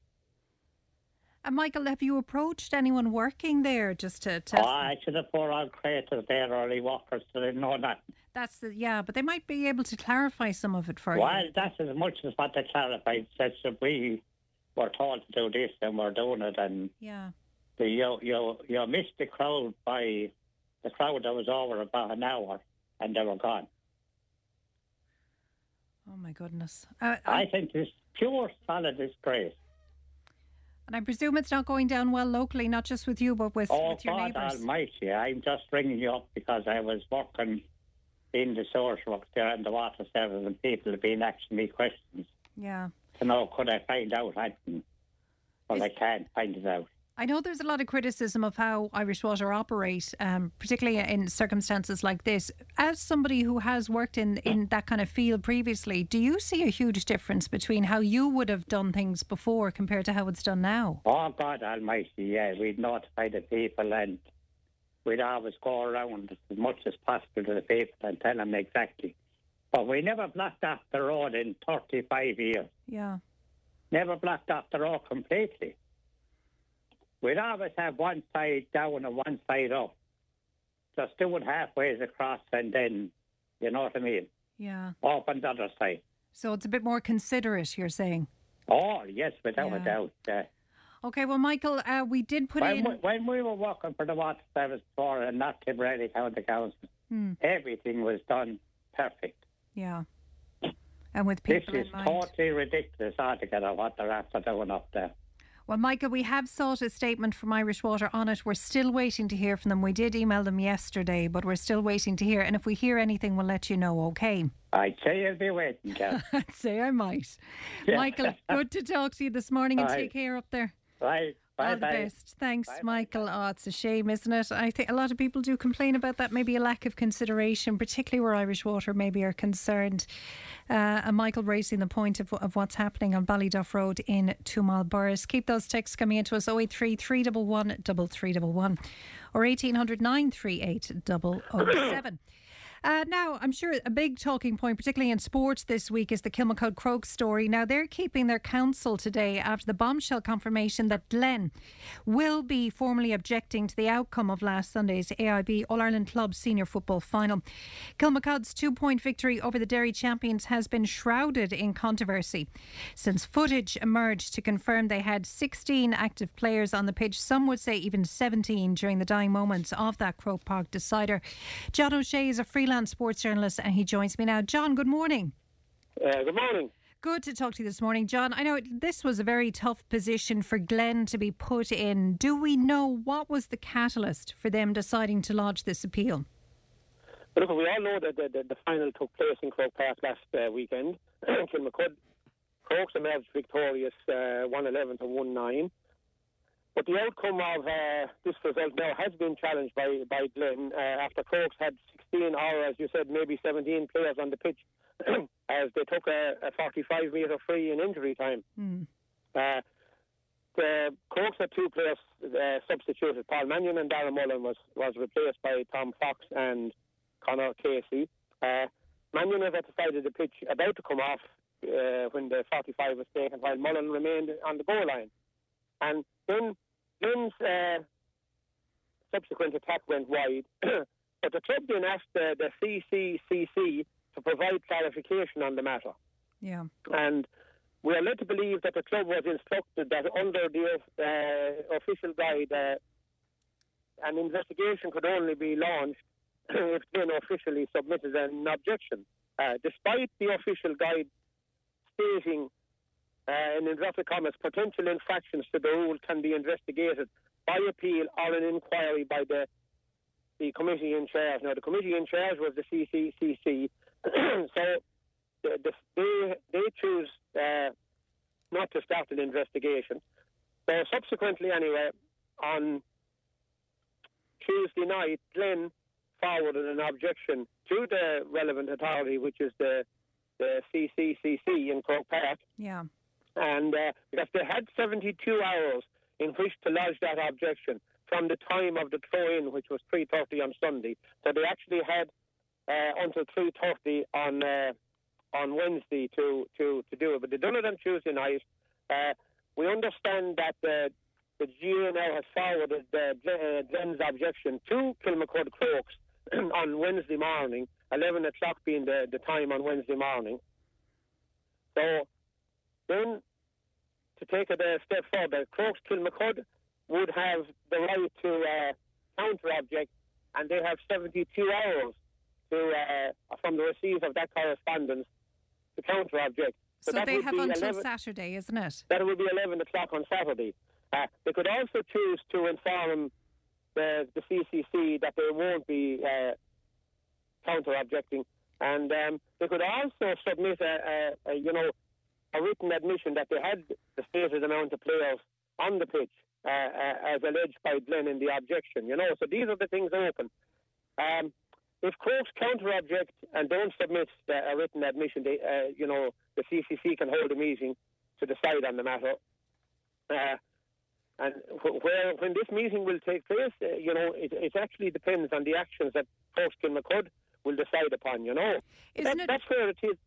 Yeah, i- i- isn't it very unfair of the GA to put both clubs in this situation? That that it's been left to them when, like you said, this was a, an issue to do with maybe the refs and the linesmen not following um, not following rules on this, uh, and now no, it's you been left see, to the it's clubs. not. You see, people are, people are getting mixed up in that. What happened was, whether we whether we like it or not, there was 16 stroke 17 players on the field. We can blame linesmen and we can blame that, but ultimately, in my opinion, the responsibility is with Crokes Kilmacud. They didn't take off their players and they put on two players. Right now, that probably puts into question the way substitutions are made in the GAA, and I think they will have to be changed. A very, very simple very, very simple way of substitutions in all GA games is the person being substituted should come off the field at the halfway line, and then the, the person replacing him goes on. Yeah. That would be a simple way, and I'm talking about even people coming off injured because the referee and the officials they can wait until the substitution takes place because then that time, excuse me, would be added on afterwards. So, like soccer. like soccer, I think they do that way in soccer. Now, the other side of the coin is that um, the, the, the, the, the penalties for this, there is a slight difference in the penalties. Uh, if it comes by way of an objection, as in this case from Glen, or if it was carried out uh, uh, uh, as a result of an investigation by the CCCC. And the difference being is uh, there, there is an objection by Glen in at the moment. So the CCC now, if they find uh, and uphold the objection, there, there are three uh, op- penalties option uh, open to them. One is the to forfeit the game, which would be uh, sorry to award the game to Glen. yeah. The second one would be a replay, and the third one would be a fine. Okay? The penalties open to them as a result of the, of the CCCC carrying out an investigation uh, without an objection from Glen would be the same thing, except they, the game would be forfeited, but it wouldn't be uh, rewarded to the opposition. So, in, in, in, in other words, there'd be no winners of the All Ireland in two, 2023. Wow. Uh, the other option again would be a fine or a replay. Could I ask you before I let you go, John? What do you think? What would be your prediction on what's going to happen? I, I, I think, uh, you know, uh, by what we know, the Kilmacud uh, are guilty. So I think either. I don't think there'll be any question of the the, the forfeiture of the game. Uh, probably a, a replay or a, a, big fine. I suppose maybe if I had to, if I, the fact that it happened uh, in, in in in injury time, um, I know. Uh, and there's probably a bit of culpability as regards the fourth official and all this thing. Yeah. I wouldn't be surprised uh, if the GA, the CCCC, uh, put a big fine on Crokes Kilmacud. Now, that's only my opinion. Yeah. We'll have to wait and see. John. We'll have to wait and see, and probably nothing will happen before the weekend anyway. Absolutely. John, thanks for talking to us this morning. Great to talk to you. That's uh, John O'Shea there, a freelance sports journalist. Uh, I know Sunday, a lot of people have been talking about Sunday being a day for replay, but given the process that these appeals and counter appeals have to go through, it could be maybe a week, week and a half before we really find out what's going to happen. But uh, certainly going to set a precedent for GAA anyway, that's for sure.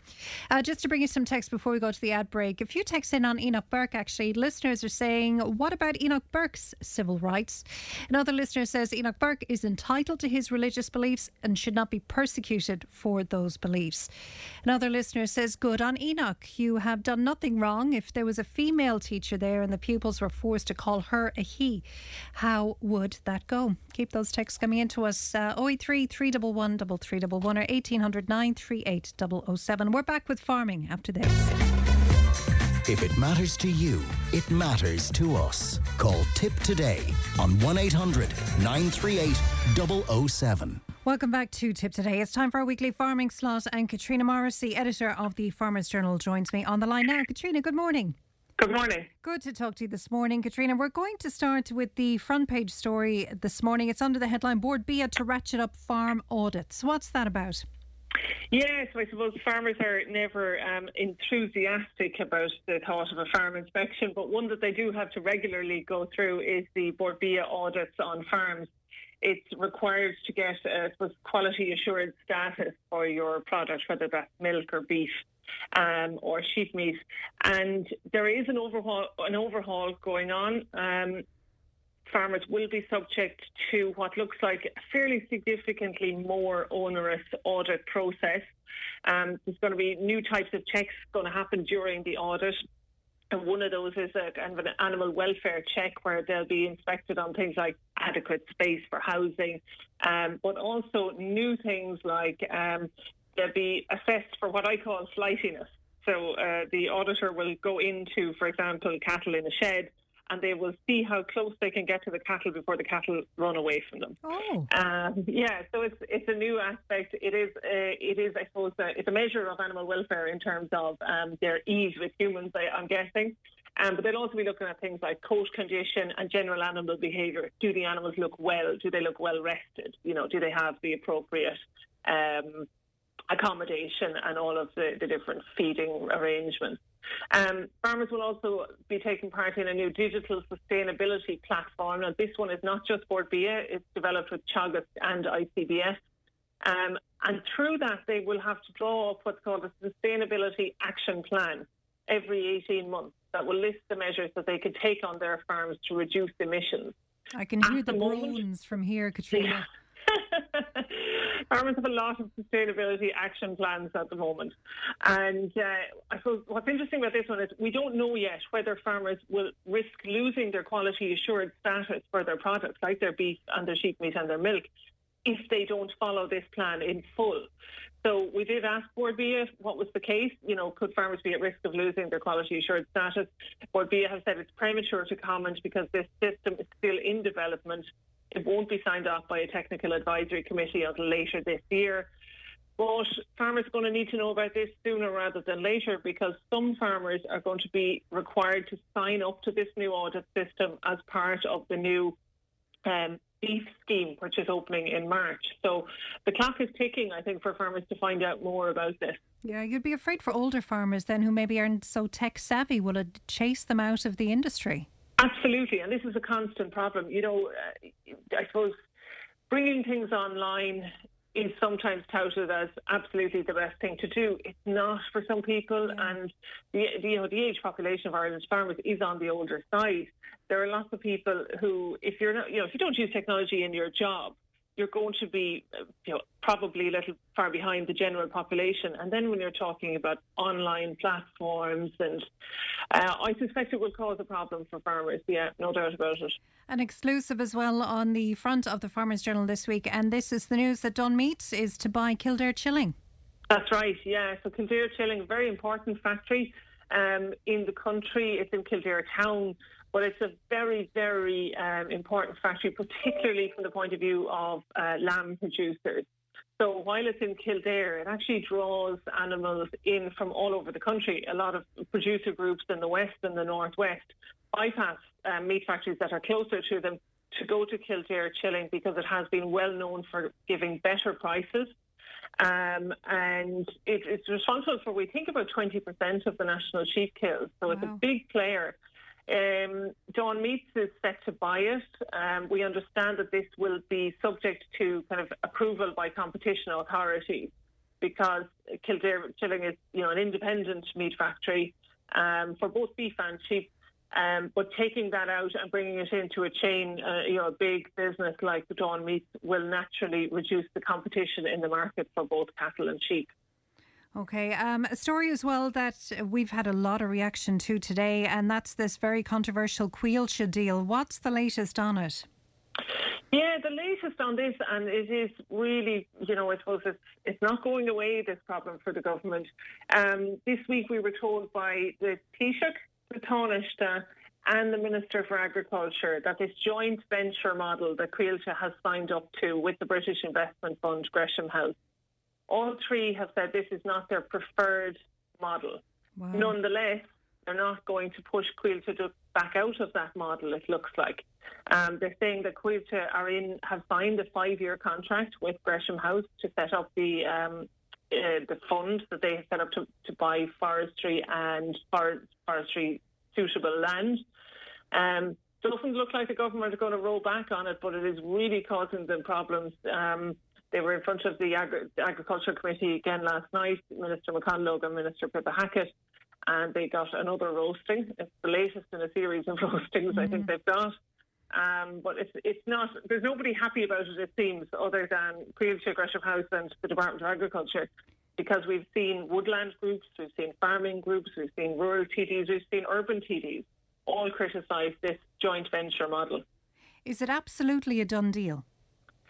It would seem so based on what we've heard this week. Minister um, Charlie McConalogue has said several times that Coillte are in a five year contract. Look, nothing's over until the fat lady sings, yeah. but that's the position he's taking at the minute. The Coillte have signed up a five year deal. We know that they've already bought land in North Tipperary. Mm. Um, so this is not a future venture, if you know what I mean. It is already underway. So it wouldn't be easy to undo it. And certainly Minister McConalogue is saying that it can't be undone. It is a five year contract. And I, it's certain to ramble on, I think. Another interesting one is, is what you describe as the out of control rise and spread of deer. Yeah, farmers would describe it as out of control. And actually, you know, we've lots of anecdotal, and certainly I'm at the foot of the Knockmeal Downs here, and we see deer much more regularly now than we would have um, 15 or 20 years ago.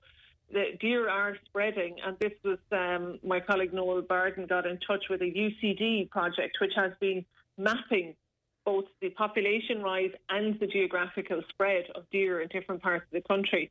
And this external, you'll see, you know, the the, the extent of how much uh, the three species of deer have moved from their original uh, areas. Mm. So we've sika deer, red deer, and fallow deer. They're all in different parts of the country, but they are all expanding out from where they were originally found.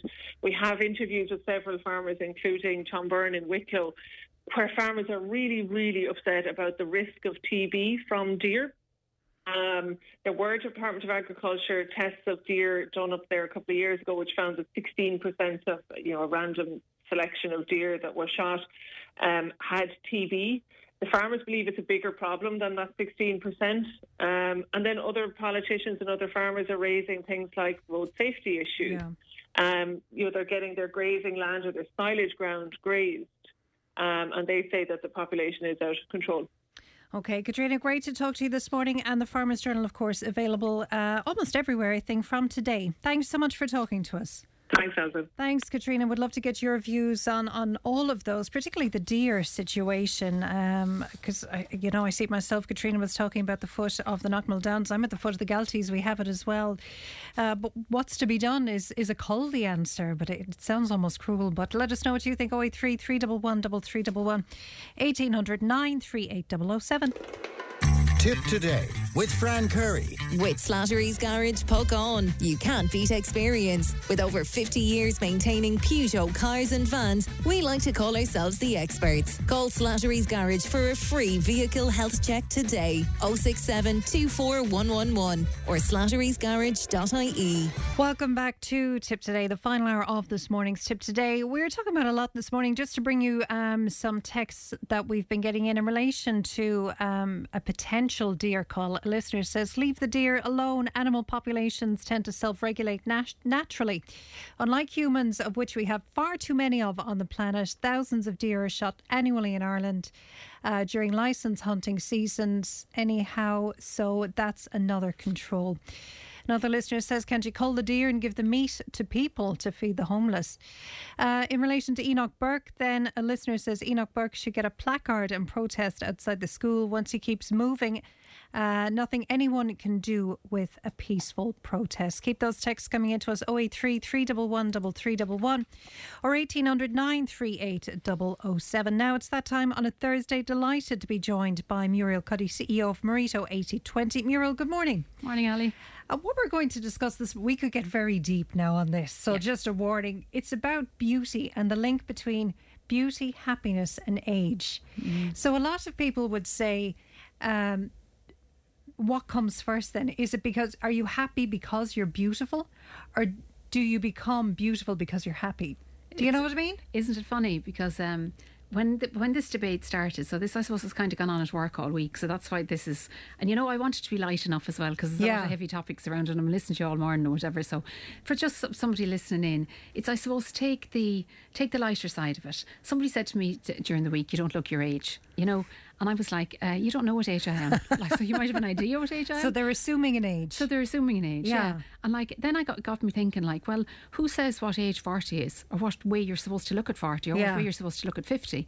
Because like 20, 25 and 30 years ago, say the mom haircuts that people talk about and the different, there was a different look. Yeah. And you definitely looked older at 40 and 50. So like, what is your age? As in, what age am I supposed to look at my age? I don't know. You know. But arguably, would you have been more comfortable then as a forty-year-old? Maybe looking older, but you didn't have the pressure to be beautiful. Now you're telling people my age. it's my age. That's where yes. I was getting at. No, I'm only slagging. Yeah, but definitely, like because like in clinic, and I've seen so many people this month, right? And what really drives people, um, say weight is a ma- major issue, right? And weight is a major issue for everyone. So from, say, start at your early 20s, start at late teens, your weight defines you very early on. So if you're playing a lot of sport and you're slim and fit, you have a social network and a social outlet. Possibly go out a lot after games, friends are there and all the bits and pieces.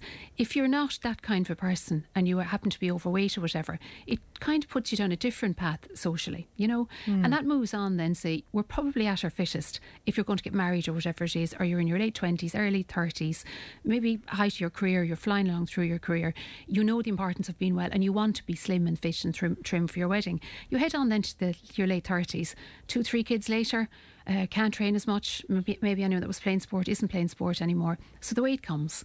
And with the weight comes all the different changes to the face. And you're looking in the mirror and you're thinking to yourself, oh my God, where was such and such a person? Yeah. Where are they gone or whatever?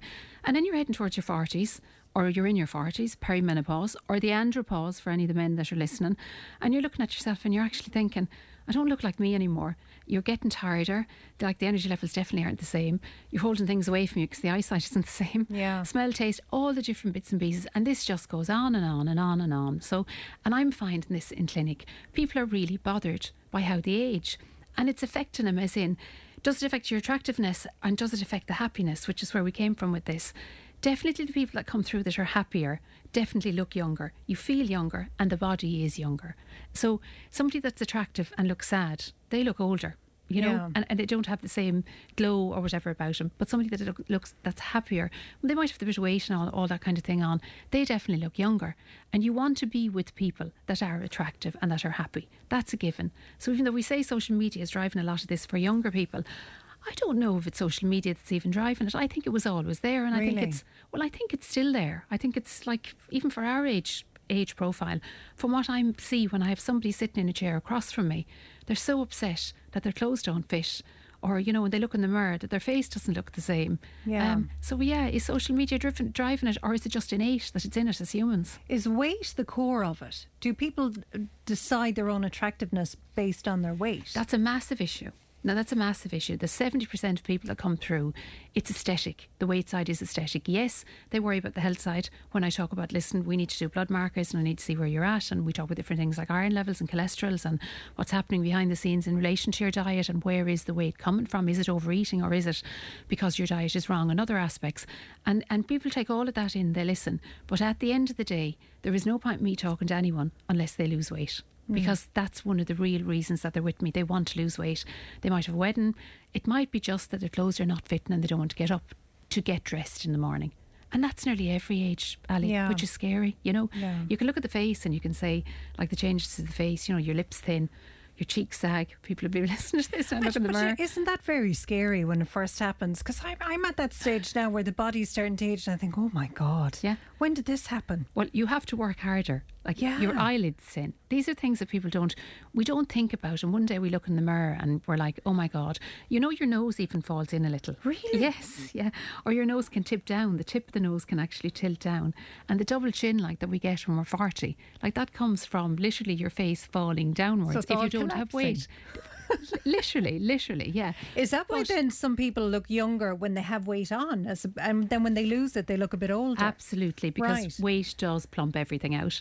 And you know, sometimes when you're those few pounds heavier, you're happier. Yeah. It, it doesn't correlate just because you lose weight and you become slim and your jeans are fitting all of a shot that life is going to change, like in the in the eh, for the better, whatever. It- Yeah. some people are happier, heavier. You know, Yeah. you're you're you're you you've more energy, you feel better, you're eating more.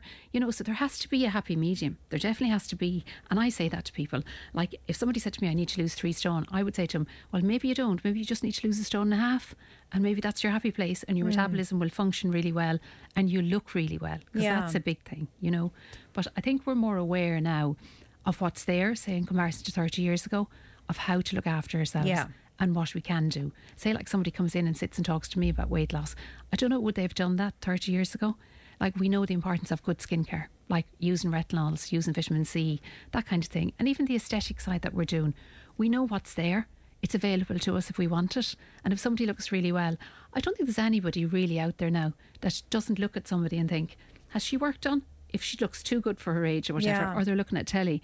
Remember, we used to talk about Sharon, Sharon Osbourne years ago when she was on, um, what was that? One of the Vice or one of those She was on X Factor. X Factor, that's right. go. She looked phenomenal. She really looked great. But then there was times that she actually looked too great, and you're looking at her and you're thinking, "My God, what age is she?" And you're googling her age, like thinking she's sixty or sixty-five, and she could have been seventy. Yeah. but she looked about fifty. You know, so like we're all very aware of what's there now to make ourselves look better. But does attractiveness equal happiness? And That's what do you do with somebody who maybe comes into you and says, "I just don't feel beautiful. I want to feel beautiful," and you do what whatever procedures or whatever you do, and they still don't feel beautiful. How do you know if it's just something in them that it's a confidence issue? They'll never feel beautiful no matter what you do. Um, I think it's really important in the world that we're in that we manage expectations. That's number one. So you can never turn like unless you're going to go for full plastic surgery and you're going to change somebody completely. And even at that, when you change somebody aesthetically that much, is that going to change what's inside? No, it's definitely not. Without the psychology and all of that delved into. So why aren't they? Where has it come from? Has it come from like when they were very little? Has somebody said something along the way? You know, so where and what is their perception of beauty? Because Yeah. like there's a lot of different when some people come into us and they sit with us you've got to do a consultation for a full hour you have to chat to the doctor if it's on the aesthetic side because he has to talk you through the, the contours of your face the anatomy of the face and what he feels he can actually do and how you're going to look after you know there's no change in anybody 100% as in say like the nose I was talking about falling Mhm. you can do non-surgical rhinoplasty so you can actually inject under the nose and you can lift it a little. The results are phenomenal. It's a tiny tweak. You'd never know somebody has had it done. But something as simple as that can make somebody skip down the stairs. Yeah. The same with the chin. The jawline can recess and you can actually bring that out. So you can actually balance the face. Small things like that can change people's literally their world. Yeah. You know, and it's something they've been looking at all their lives. But it's like I said, Ali, it's managing expectations. We will never change somebody that they're not they're not recognisable. Yeah. It's just what would you say? Looking refreshed. So it's like somebody losing a half a stone. That's literally that you just feel that little bit better and you skip back down the stairs feeling. Do you ever have someone? I don't know anybody in my life who will look in a mirror and say, "Oh my God, I'm beautiful." It's just not in our nature as Irish people to do that. I'm laughing here because yes, there is one girl in our world that says, I'm beautiful. You know who I'm talking about. She's not listening today. She's actually screening. She's very busy. But um, she's actually British. Her background is British or whatever. You see, an Irish woman wouldn't say that. And you know she's fantastic because if any of us say, you know, if we're on any kind of a downer or we feel we don't look well, or if I said something like, oh my God, my hair's whatever, or I'm totally whatever today, she'll say straight away, flip that, seriously. I'm not having you talking about yourself like that. And that's the way we should be with our kids. Yeah. Because they are all lovely and they're all different. And I keep saying it. Like a greyhound is not like a Labrador, like a, like a terrier or a Shetland pony isn't like a racehorse. Yeah. It's genetic. So much of it is genetic. So like you can't beat genes. You can actually help and all the help is there like to tweak and make yourself look and feel your best. You reminded me of a saying we have out in Skaheen now, Muriel. You can't beat breeding. No, you can't. That's literally, and you can't. You know, I think down the road, Ali, people are going to pick their partners. So that they're Do you actually. think? Oh, that's definitely going to happen. Oh, We've that's had frightening, Muriel. so many conversations about this because you know the way the world is changing. Yeah. Absolutely, people are going to pick them for intellect, uh, for looks, for skin type, Oh, for no. hair. Oh, they're definitely going to pick their partner just to have the perfect child because you know people that like talking about the different socioeconomic backgrounds and everything. Yeah. Like people that are very well off. I'm talking about the uber rich or whatever. They have one child and they only want the one perfect child. People like me with four children, like that's definitely that's not going to happen. You're hedging your bet. That'll just tell you, yeah, we're, we're my socioeconomic. Do you really think But, we're um, going down that road? Oh, definitely. De- and if you so it's like biological, genetic um, predisposition or, or options or you can yeah. actually um, the girls are actually able to put it and this is I suppose the younger ones come that you know say the younger ones in my world like daughters and friends and all the bits and pieces they can put together pictures they've put together pictures even say of me and one of the other girls um, in the clinic so she's black I'm white She's got afro hair, I've got blonde hair, but they've matched us. They've called us Sheriel, so they put the two names together and they've sent it us on Instagram. We're looking at it thinking, oh my God, that is that's a lovely child. Yeah. You know, so this can be done, and they're doing it already behind the scenes. The younger But you generation. could have two beautiful people, and that child might inherit all of their worst traits. That's so right, you, you're not right. guaranteed a beautiful child. No, but you see, what you're talking about is you're talking about one person that has whatever they have themselves, and they pick the person then that doesn't have the attributes that you know that they have, but has the attributes that they want. Right. So you could have a beautiful woman, and she wants a man that's really intelligent, and maybe he's dark skinned or whatever. Yeah. So she wants to bring those elements too. Now, will it work out? Oh, that's very I don't know. Where does love go? Where's the romantic side? I don't know. But that's definitely down the line. Yeah, it's Oh. attractiveness is perceived as being like you know so many different things in the positive.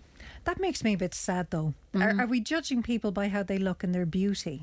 Do you know? I think we judge ourselves. Yeah. I think before even judging people, I think like you're not judgmental, uh, and like I'm not judgmental. And in the world I w- I'm in, I couldn't be in it if I was, you know. But I think we judge ourselves. I think we're really hard on ourselves, and I think that just translates out to everything else, doesn't it? Yeah. You know, and down the line or whatever. So it's not just the younger kids. Like I said, I'm actually finding as we get older, we're even getting harder on ourselves.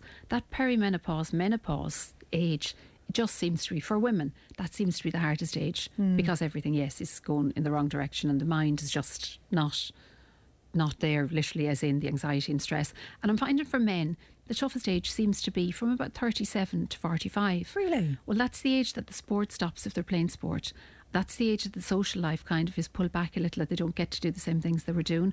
So now all of a shot they're married they've kids so they have to try or they're trying to be the perfect father and they have to get take up the sports whatever with the kids and all that kind Yeah. of thing and their own bodies are starting to slow down a little. So when you had a fella able to do 20 laps of the field and now he has to run across the field to one of his one of his kids and he's puffing by the time he gets to the far side. And I don't mean that to be funny. I'm actually finding that is an issue for people.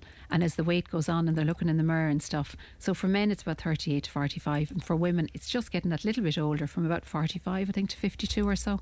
So it's a pity we don't all do it at the same time, isn't It it? is, and isn't it funny how confidence makes someone beautiful then as well? Yes. I always find when I'm in the gym, and I probably observe people a bit too much, but it's you know the, the women you would consider to be the most beautiful or have the best figures they're always the most self-conscious Yes. and it's the women who are bigger maybe yeah they don't care they don't care yeah and they're so confident and that's so beautiful in and that woman. comes from younger. That definitely comes. That's that's some of it's innate, but a lot of it comes from home.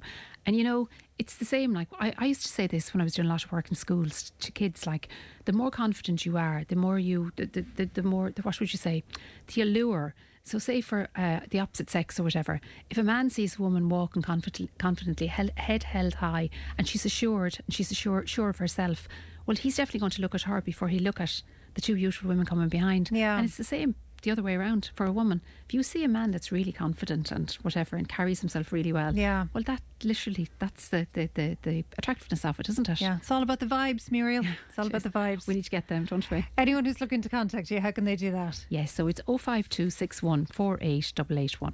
great thanks Muriel Tipp FM's Tipp Today with Fran Curry. In association with Slattery's of Puckane, Tipperary's main Peugeot dealer. Slattery's Garage Puckane, the name you can trust for over 50 years in the Premier County. Slattery'sGarage.ie. Welcome back to Tipp Today. We're talking about beauty with Muriel and our perception of beauty. And a listener quotes that great song, Oh Lord, it's so hard to be humble when you're perfect in every way. Another listener says, I'm 70 and I tell myself how beautiful I am every day. Good for you. We should all be doing that.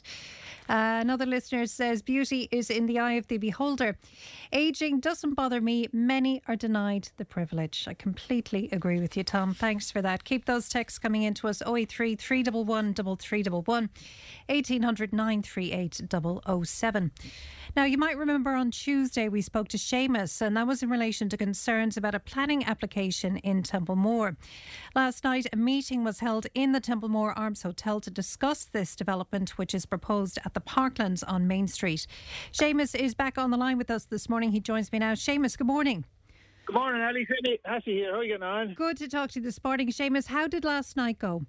Um, absolutely brilliant. Um, uh, you see, uh, you know, look, first of all, I just want to thank everybody who came last night, right? Mm. Um, there's an amazing turnout. Like, I mean, in 48 hours notice, there like 100 people turned up. Oh, you know? brilliant. Um, so it was an amazing turn up, like you know what I mean, you know, and like the, the, the main question for last night was, um, you know, uh, how is Templemore as a community going to view a three-story building up their Park Lane and Parklands? You know, that was the question. You know, that's that's what it's all about. Nobody's objecting against anything, like you know what I mean. It's in kind of the, the whole theory behind it, but it's just you know the, the, the how it's going to affect the town is the main thing, like you know. So, like you know, like we had there, there, there was local politicians there. There was some who came, some who didn't. Um, the community raised a load of Alpine. Um, there was questions like, you know, how you know how is this site chosen when there's unfinished developments already in the town? You know, houses that are already in place. Um, there's loads of houses that need to be refurbished around the town. You know, um, why and who choose the overbearing design? Um, one local resident who lives no more than I'm actually standing here in the town at a minute. What? One, two, three, four, five, six, about six six houses down from the Park Lane. Yeah. He said for him, he said there was no consultation. Nobody had any, uh, you know, idea about uh, a big project being put in the middle of a town centre. You know, so like all those questions were asked last night, but unfortunately we couldn't get answers. You know, so that's just the way it is. Like you know, Now, so did they say they would go away and and kind of review it and have a chat to people and come back to you with those answers? No, uh, not yet. No, they said they would come and meet us in a meeting um, at a later date. But like, to be fair, that's no good. Like, because anybody's submission or objection, you know, anybody wants to talk about it, like, it's only till next Tuesday. Like today's Thursday, Thursday, Friday, the weekend, Monday, Tuesday. That's it. Like, you know what I mean? You know, so like, you know, when you look at it from that point of view, like, you know, and there's a lot of good stuff brought in last night about impacts, like, you know, like, how is this going to impact the playground? Do you know what I mean? How is this going to affect the, the GAA pitch, the leisure track? Um, you know, questions that people want answered, like, you know. Um, Is it going to impact the playground? Because the playground is right at the back of that proposed development, isn't it? It is, yeah, uh, yeah, that's right, yeah. So at the back wall, up against the back wall, as far as I can read the plans, I could be wrong now, but there's going to be two-story houses up against the park wall. So you know, there is going to be people looking down on the, the playground and such, like you know what I mean, you know. So and like and like, another good question was asked last night was parking, right? So when you look at the drawings, the way they're sitting at the moment, there's seven se- seven or eight car parking spaces allocated for the top site, the top piece of the site up against the playground wall as well. Hmm. But like, I counted roughly the amount of bedrooms in the development. There's 65 bedrooms, you know, and some of them are some of them fit two people. So let's call it anywhere between 65 to 80 people. You know, with seven car parking spaces, like you know, so how how is that going to impact the town? Like you know what I mean? You know, it's just And how would they access there with cars then? Would they come in from the square and go up the lane there, or would they come up uh, out the Roscrea Road, we'll say, and down? How would they access it? Yeah, same again. They were going to widen the park lane, right, Right. Um, and, and make it into a street for all the world. You know, um, so you driving one side and the car coming towards the other side, like a street, like you know, Yeah. one foot, like you know. Um, same again, you know, concerns were raised there as well. Like you know what I mean? Like the park lane has always been a nice, quiet, quaint, um, you know, pedestrianised um, park lane, and now it's going to be a, a, a, yeah a busy street, like you know.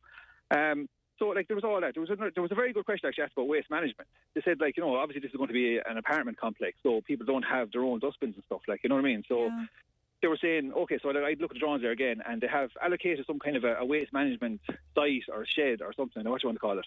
But like when you stop and think about it, right? You've you know let's say 80 people's rubbish and recycling, and you have a park two meters away full of like thousands of crows. You know, it, it's, go- it's going to go wrong somewhere. And what, like, the crows are going to throw rubbish around the place. You know what happens after that then, like, you know what I mean? You know, so, you know, and like, the, you know, the big thing about it, the, the, the whole look of it, like, is it going to suit the town? Like, you know what I mean? And then, the, the, you know, the whole the whole history of the town and the history of the park, and also that, like, what we're doing here is we're actually pushing the town up towards the park. That's what we're ultimately doing, like, you know. Um, and you know, another big thing I said, like you know, there, there was a need, there was a bigger need for refurbishment of empty houses around the town before we start building three-story blocks. Yeah. You know, so yeah. Was yeah, there yeah, yeah. anybody there defending the development? Um, I don't want. You see, there was, you know, a several More Community Voluntary Association said that there's nobody belonging to them going to voice an opinion, I suppose, at this meeting. You know, so Yeah. Um, so they were just going to get the feel of, of what people were saying and what they felt about it. Yeah, yeah, Yeah. this is it. Like, that, that, this is what the whole thing was about. Like, I mean, just to kind of say, well, I'm now taking, you know, what I mean, like, this, this is our town. We're the people that use the park constantly. Like, you know what I mean, you know, and you know, is this something that can, now, can we sit down and talk about it? Like, you know what I mean, and say, okay, look, right, okay, look, right, fair enough, we're going to put something in there, but let's put something that's going to suit everybody. You know, instead of taking away from the electric track, taking away from GAA pitch, taking away from the lake, taking away from everything else. Like, you know what I mean, you know. So, uh, while on the other side of the coin is like there, there is vacant houses around town. There's already there's already um, developments built that are being unused at the minute, like, you know, so it's sitting there vacant, like, so, you know, you really have to stop and think about it for a second before you before you jump on something this big, like, you know, so. So, Seamus, what do you think you achieved from last night? Um, awareness, Right. awareness, and as I said last night in the meeting too, like, you know, that in the future going forward, you know, uh, plans are going to go in under people's noses as such that pe- people recognise that they're gone in. And if somebody notices something that is not sitting right, you know, like voice it. Say, hold on now a second. Do you know what I mean? Because you know, this could be a three story going up here, but who knows? In six months' time, there could be uh, somebody trying to put a four story or five story in down the mall or something. Like, you know what I mean? You have to, you have to kind of be aware of these things. Like, you know what I mean? You know that is, is, is it going to suit the town? That's what it's about. Like, you know what I mean? You know. Were So- you surprised to see that the concerns that you had were shared by a lot of other people? Yeah, absolutely, absolutely. Like you know, um, yeah, you know, people people are of the same opinion. To be fair, like you know, and there was even one or two people there last night that said, like, look, you know, I I heard something that this was going to be. I heard on Tipp FM, and I said, look, I wasn't sure exactly what was going on, and they came down for uh, uh, just a listen last night, and you know, one or two of them actually spoke and said that, like, you know, I had no idea of what was actually going on here until I actually came to the meeting. Like, I didn't understand the full the full thing behind it. Like, you know, so How did they feel about it then? Uh, oh, look, they're going to voice their, their opinions, is all I'm going to say, you know, Right. so I'm going to leave that there. Okay. What Yeah, yeah. happens now then, Seamus? Uh, well, look, the next step of action is is that um, you know uh, if people want to have their say about it, you know what I mean? They want to have an opinion about it.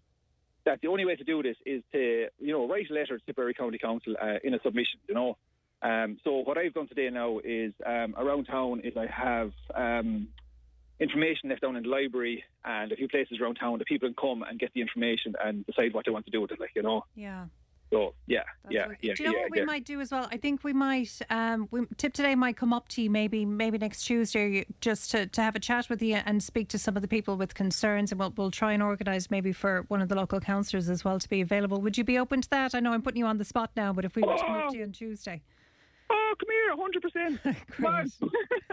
There's no matters that way, like you know. So yeah, great. yeah, Put yeah. the kettle on, so Jamie will be up to you on Tuesday. Okay. Hundred percent. That'd be great. Now, I really appreciate it. Now, thanks very much. Now, that's fantastic. No, but and great to talk to you today. And look, between what happens uh, between here and next Tuesday, anyway, we'll keep people informed. But thanks so much for for contacting us and letting us know about the meeting last night. You're very good, Alan. Come here. Thanks very much. Now, take care of yourself. Not at all. Thanks, Seamus. That's uh, Seamus Hassey there. We have text in as well. A listener says, Thank you and well done to Seamus Hassey, Lorraine Hennessy, and the other lady that chaired the meeting in the Templemore Arms uh, regarding those plans submitted. A great turnout, some very interesting speakers.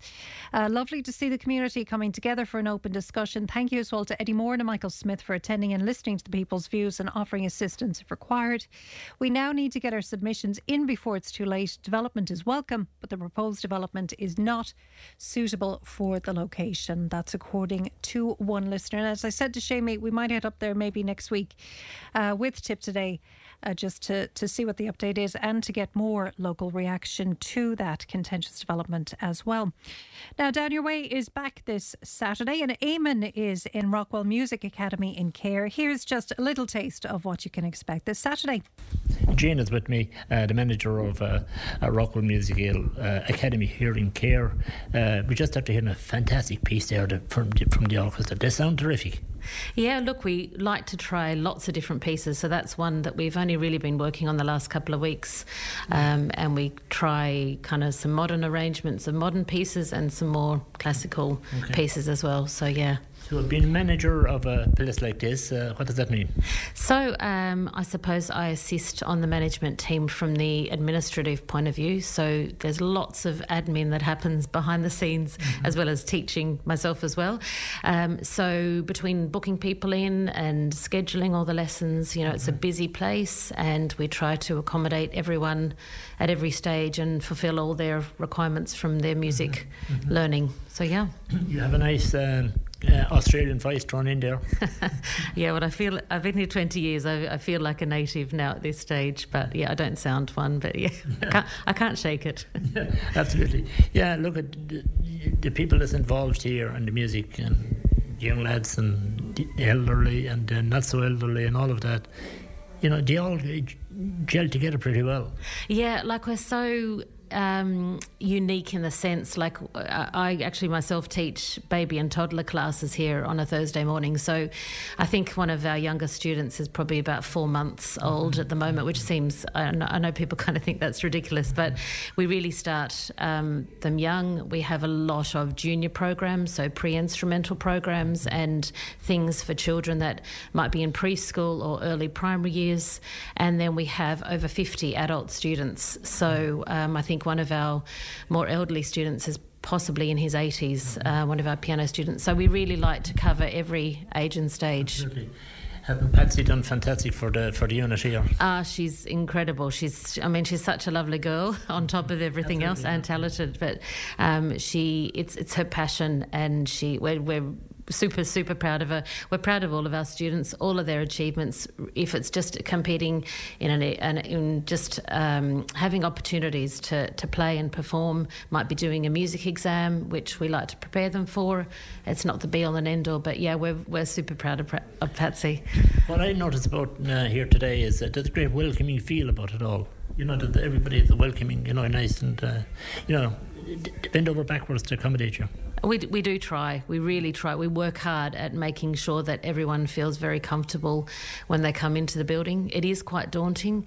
Like I would have be on the phone quite a bit to people that you know, especially adults mm-hmm. that are unsure about you know opening the front door. They think it's a place just for young children to be learning their you know piano or something. But it's really we, we do try to be as welcoming as as possible. Well, Jane, look at it. Thanks for the welcome and all the rest. Uh, it's a very special time for Tipp FM to be here. Uh, we're just delighted that you can be here and share share this occasion with us. Thank you. so thanks, Simon. Lovely. We want to say a quick hello to Dom Driscoll, uh, uh, one of the teachers here in the unit here in uh, in Cahir. Uh, teaches the, teaches the guitar, Dom. Teaching the guitar here at the academy, yeah. Absolutely, yeah, yeah.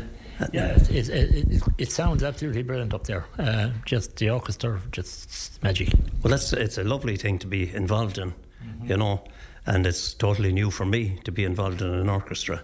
Mm-hmm. So I'm really enjoying it from that aspect. You want to play something today? I'll play a little song for you, yeah. Okay. Um, okay. Just something, just something, and just while, while, you're getting yourself ready, I want to say a special thanks to everybody involved in, in today's uh, broadcast, and especially to Andy Maloney, uh, the councillor down here in Cahir, for setting up the programme. Uh, he made sure that I was going to be here and all the rest. So, Andy, thanks a lot for this.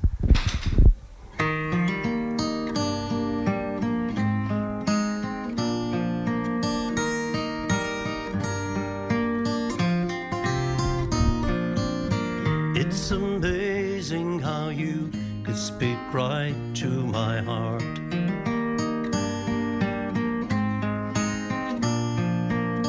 Without saying a word, you can light up the dark. Try as I may, I could never explain what I hear when you don't say a thing. Smile on your face lets me know that you need me. There's a truth in your eye saying you'll never leave me. The touch of your hand says you'll catch me whenever I fall. You say it best when you say nothing at all. And that's just a little taste of what you can expect this coming Saturday from 10 a.m. on Down Your Way here on Tipp FM. Keep those texts coming into us 083 311 3311 1800 938 007. Join the conversation in Tipperary. Contact us through Facebook, Twitter, or email tiptoday at tipfm.com. Tipp Today with Fran Curry. With Slattery's Garage, Puckane. You can't beat experience. With over 50 years maintaining Peugeot cars and vans, we like to call ourselves the experts. Call Slattery's Garage for a free vehicle health check today. 067 24111 or slatterysgarage.ie. Welcome back to Tipp Today. The Cripple of Inishmaan is a dark comedy by man of the moment Martin McDonagh, who links the story to the real life filming of the documentary Man of Aran. It kicks off tonight, tomorrow, and this Saturday in the Excel Theatre in Tipperary. Michael O'Donoghue is the director, and he joins me now for more. Michael, good morning. Good morning to you. Good to talk to you this morning, Michael. Just give us the story to this. Well, the story of Inishmaan, uh, the story of the cripple is, it's set on, on, on the island of Inishmaan, and it's set mainly in a little shop run by two elderly ladies. Um, they are the side sister, self-styled, and of Cripple Billy Claven. Now, Cripple Billy, um, uh, it was disfigured from birth. He was his parents died in a drowning tragedy, and there's a lot of mystery about that. What exactly happened on the night they drowned? Because he was with them, and he was rescued, and the two old ladies adopted him. And into the shop one day comes uh, Johnnypateenmike, who is a local gossip monger, if you like. He's the only source of news in the place, and he has a bit of big news for a change.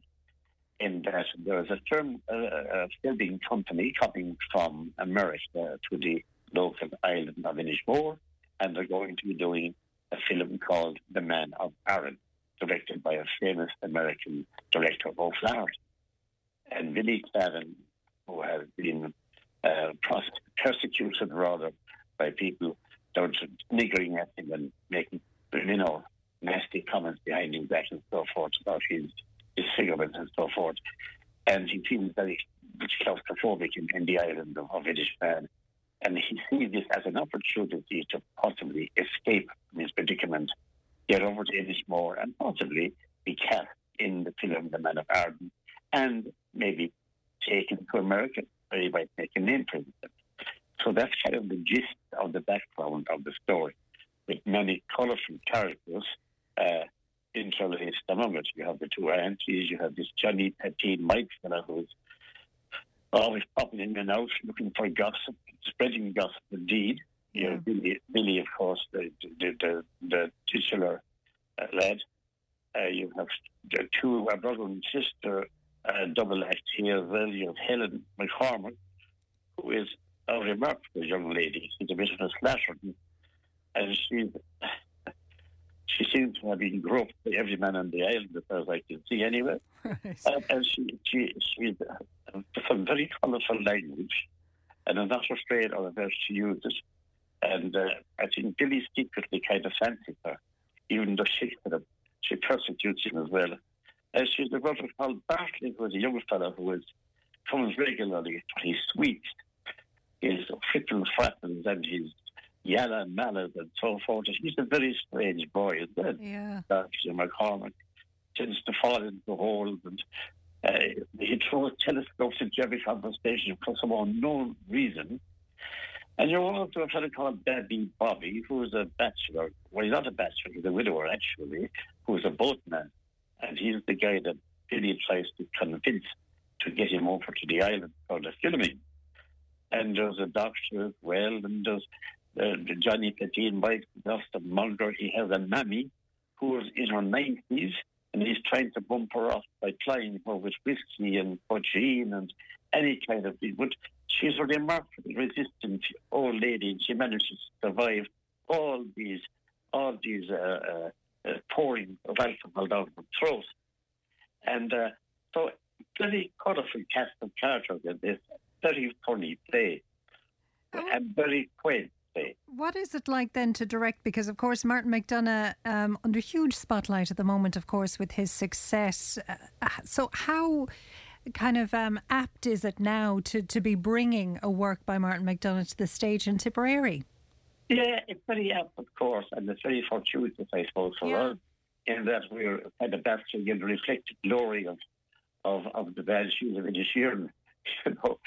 So, uh, yeah, and, and he, he is the flavour of the month, of course, and all these Oscars and all these nominations, Colin Farrell and so forth. It, that can only be good for us. And it, it is very appropriate as well because they are kind of, there are similarities in the two plays, in the two uh, pieces.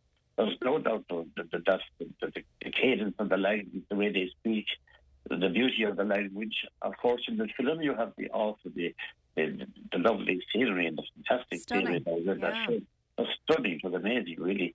Talking about an advertisement for, for Calavera. Yeah. But, but uh, even though we, we cannot, we, we haven't got that visual thing, yet we do have, we have it in the language of the people. Uh, uh, the, the, the Banshees, like you know, was, uh, uh, I, I, really love that film.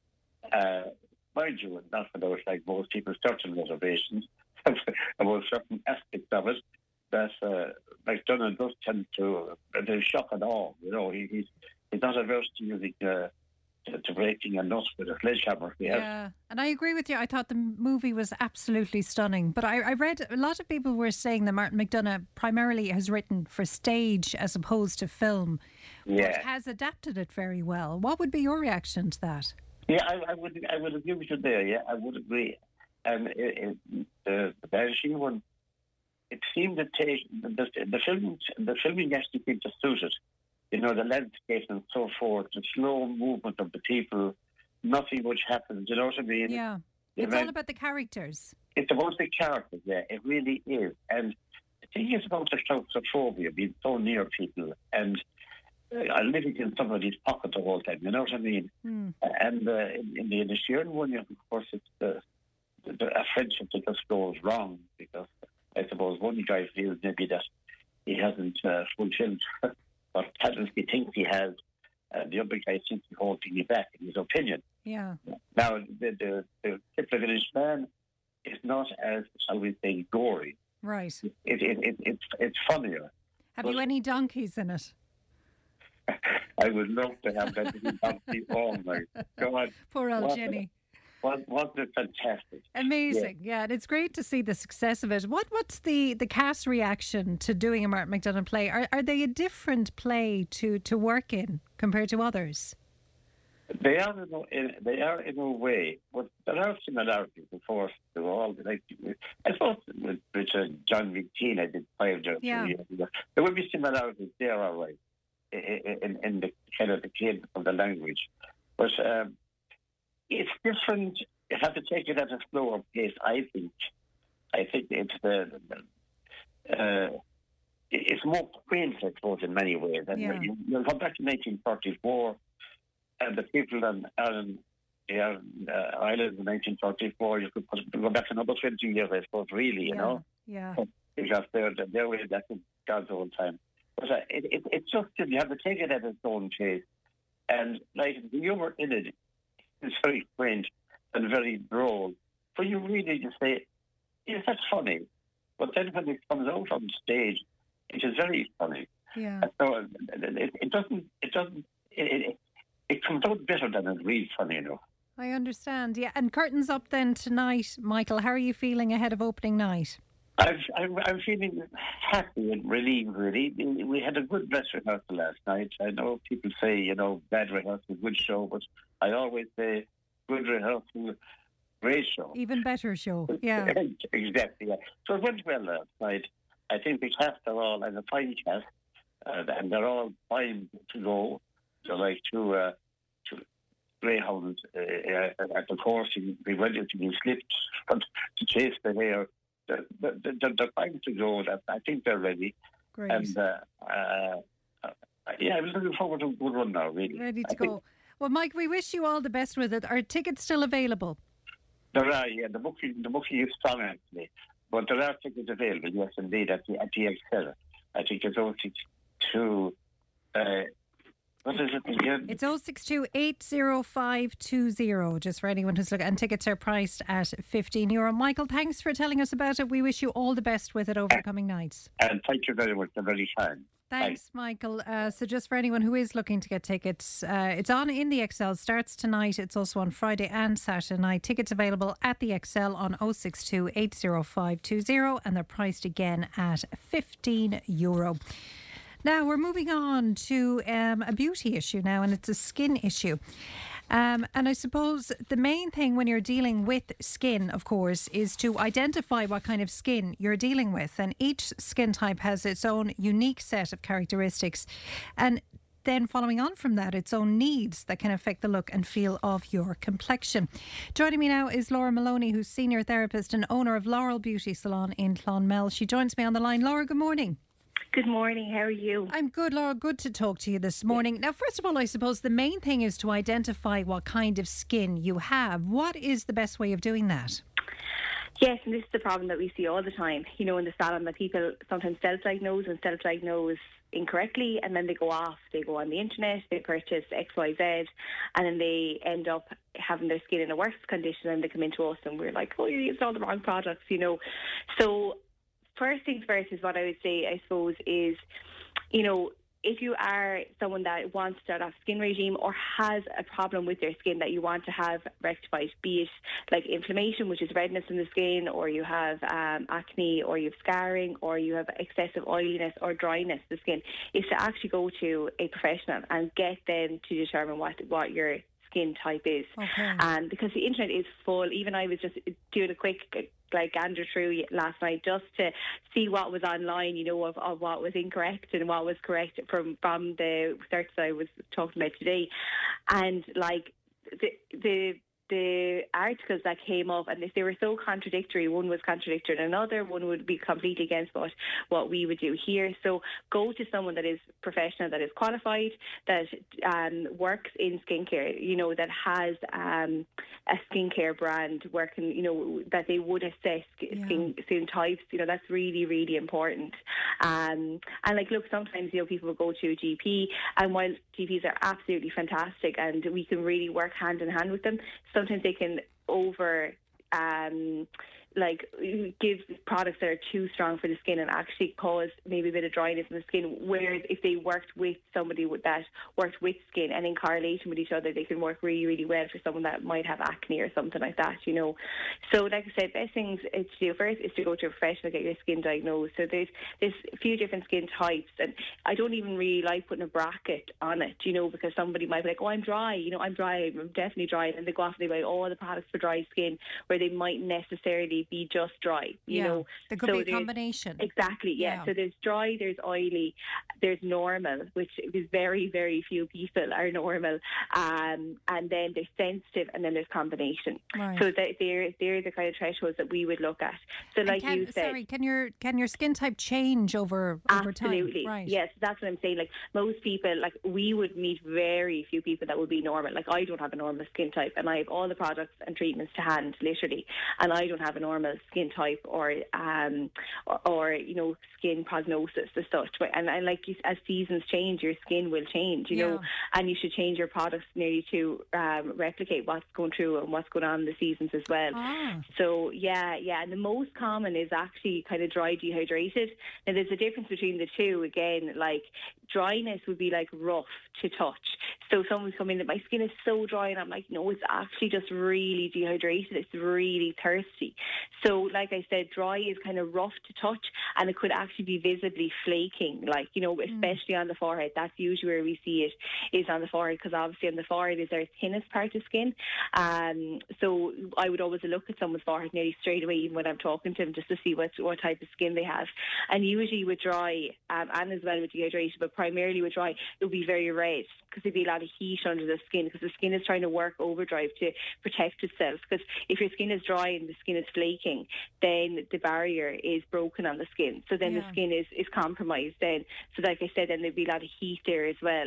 And then, like I said, uh, dehydrated is where I would say to clients, like, it's thirsty, you know, so you kind of come out of a shower or a bath and you're like, ah, you have that tightness to your Yeah. skin, um, you know, or, or like you've been, say, for instance, in a room where there was a lot of central heating and you come out and you can find, kind of feel your skin on your face, you know, that's where your skin is really, really thirsty and it needs like hydration. So it hasn't gone to the surface layer yet where it's like flaking um, and it's under pressure like that, it's, it's inflamed, but still you could get, you could look at your skin in the middle of the day and either your makeup is patchy on it or your skin is quite, oil- be it makeup or not actually, whether you're wearing it or not, your skin could be actually quite oily. Right. And then this is what I'm saying. Clients often say, my skin is really oily, like I get that lunchtime shine, so I'm using salicylic acid. But what they're actually doing is they're drying their skin out more. So when your skin is dehydrated, your your like the, the skin is an organ, and it's a really really clever organ. And obviously, it protects our whole body. It protects all our bones. It protects it protects our vital organs. Um, so when your skin is thirsty, what it does is if it's not getting hydration that it needs from the atmosphere that we're in. So like I said, we're in a room with central heating or in a car with aircon or whatever, and then it's not getting it from the product, it's not getting that source of hydration from the product that we're putting on the skin, then what it does is it tells the skin receptors, here guys, I am absolutely parched.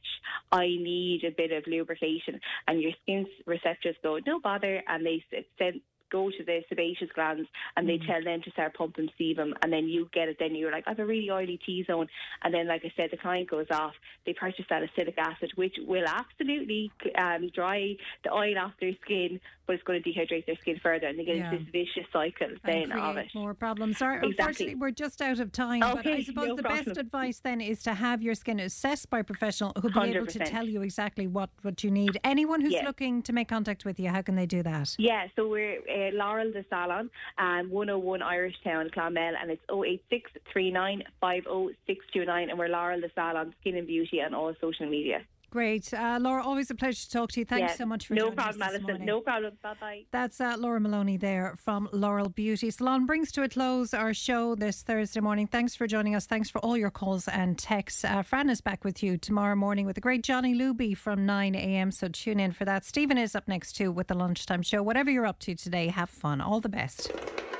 Tipp Today with Fran Curry. With Slattery's Garage, Puckane. You can't beat experience. With over 50 years maintaining Peugeot cars and vans, we like to call ourselves the experts. Call Slattery's Garage for a free vehicle health check today. 067 24111 or slatterysgarage.ie.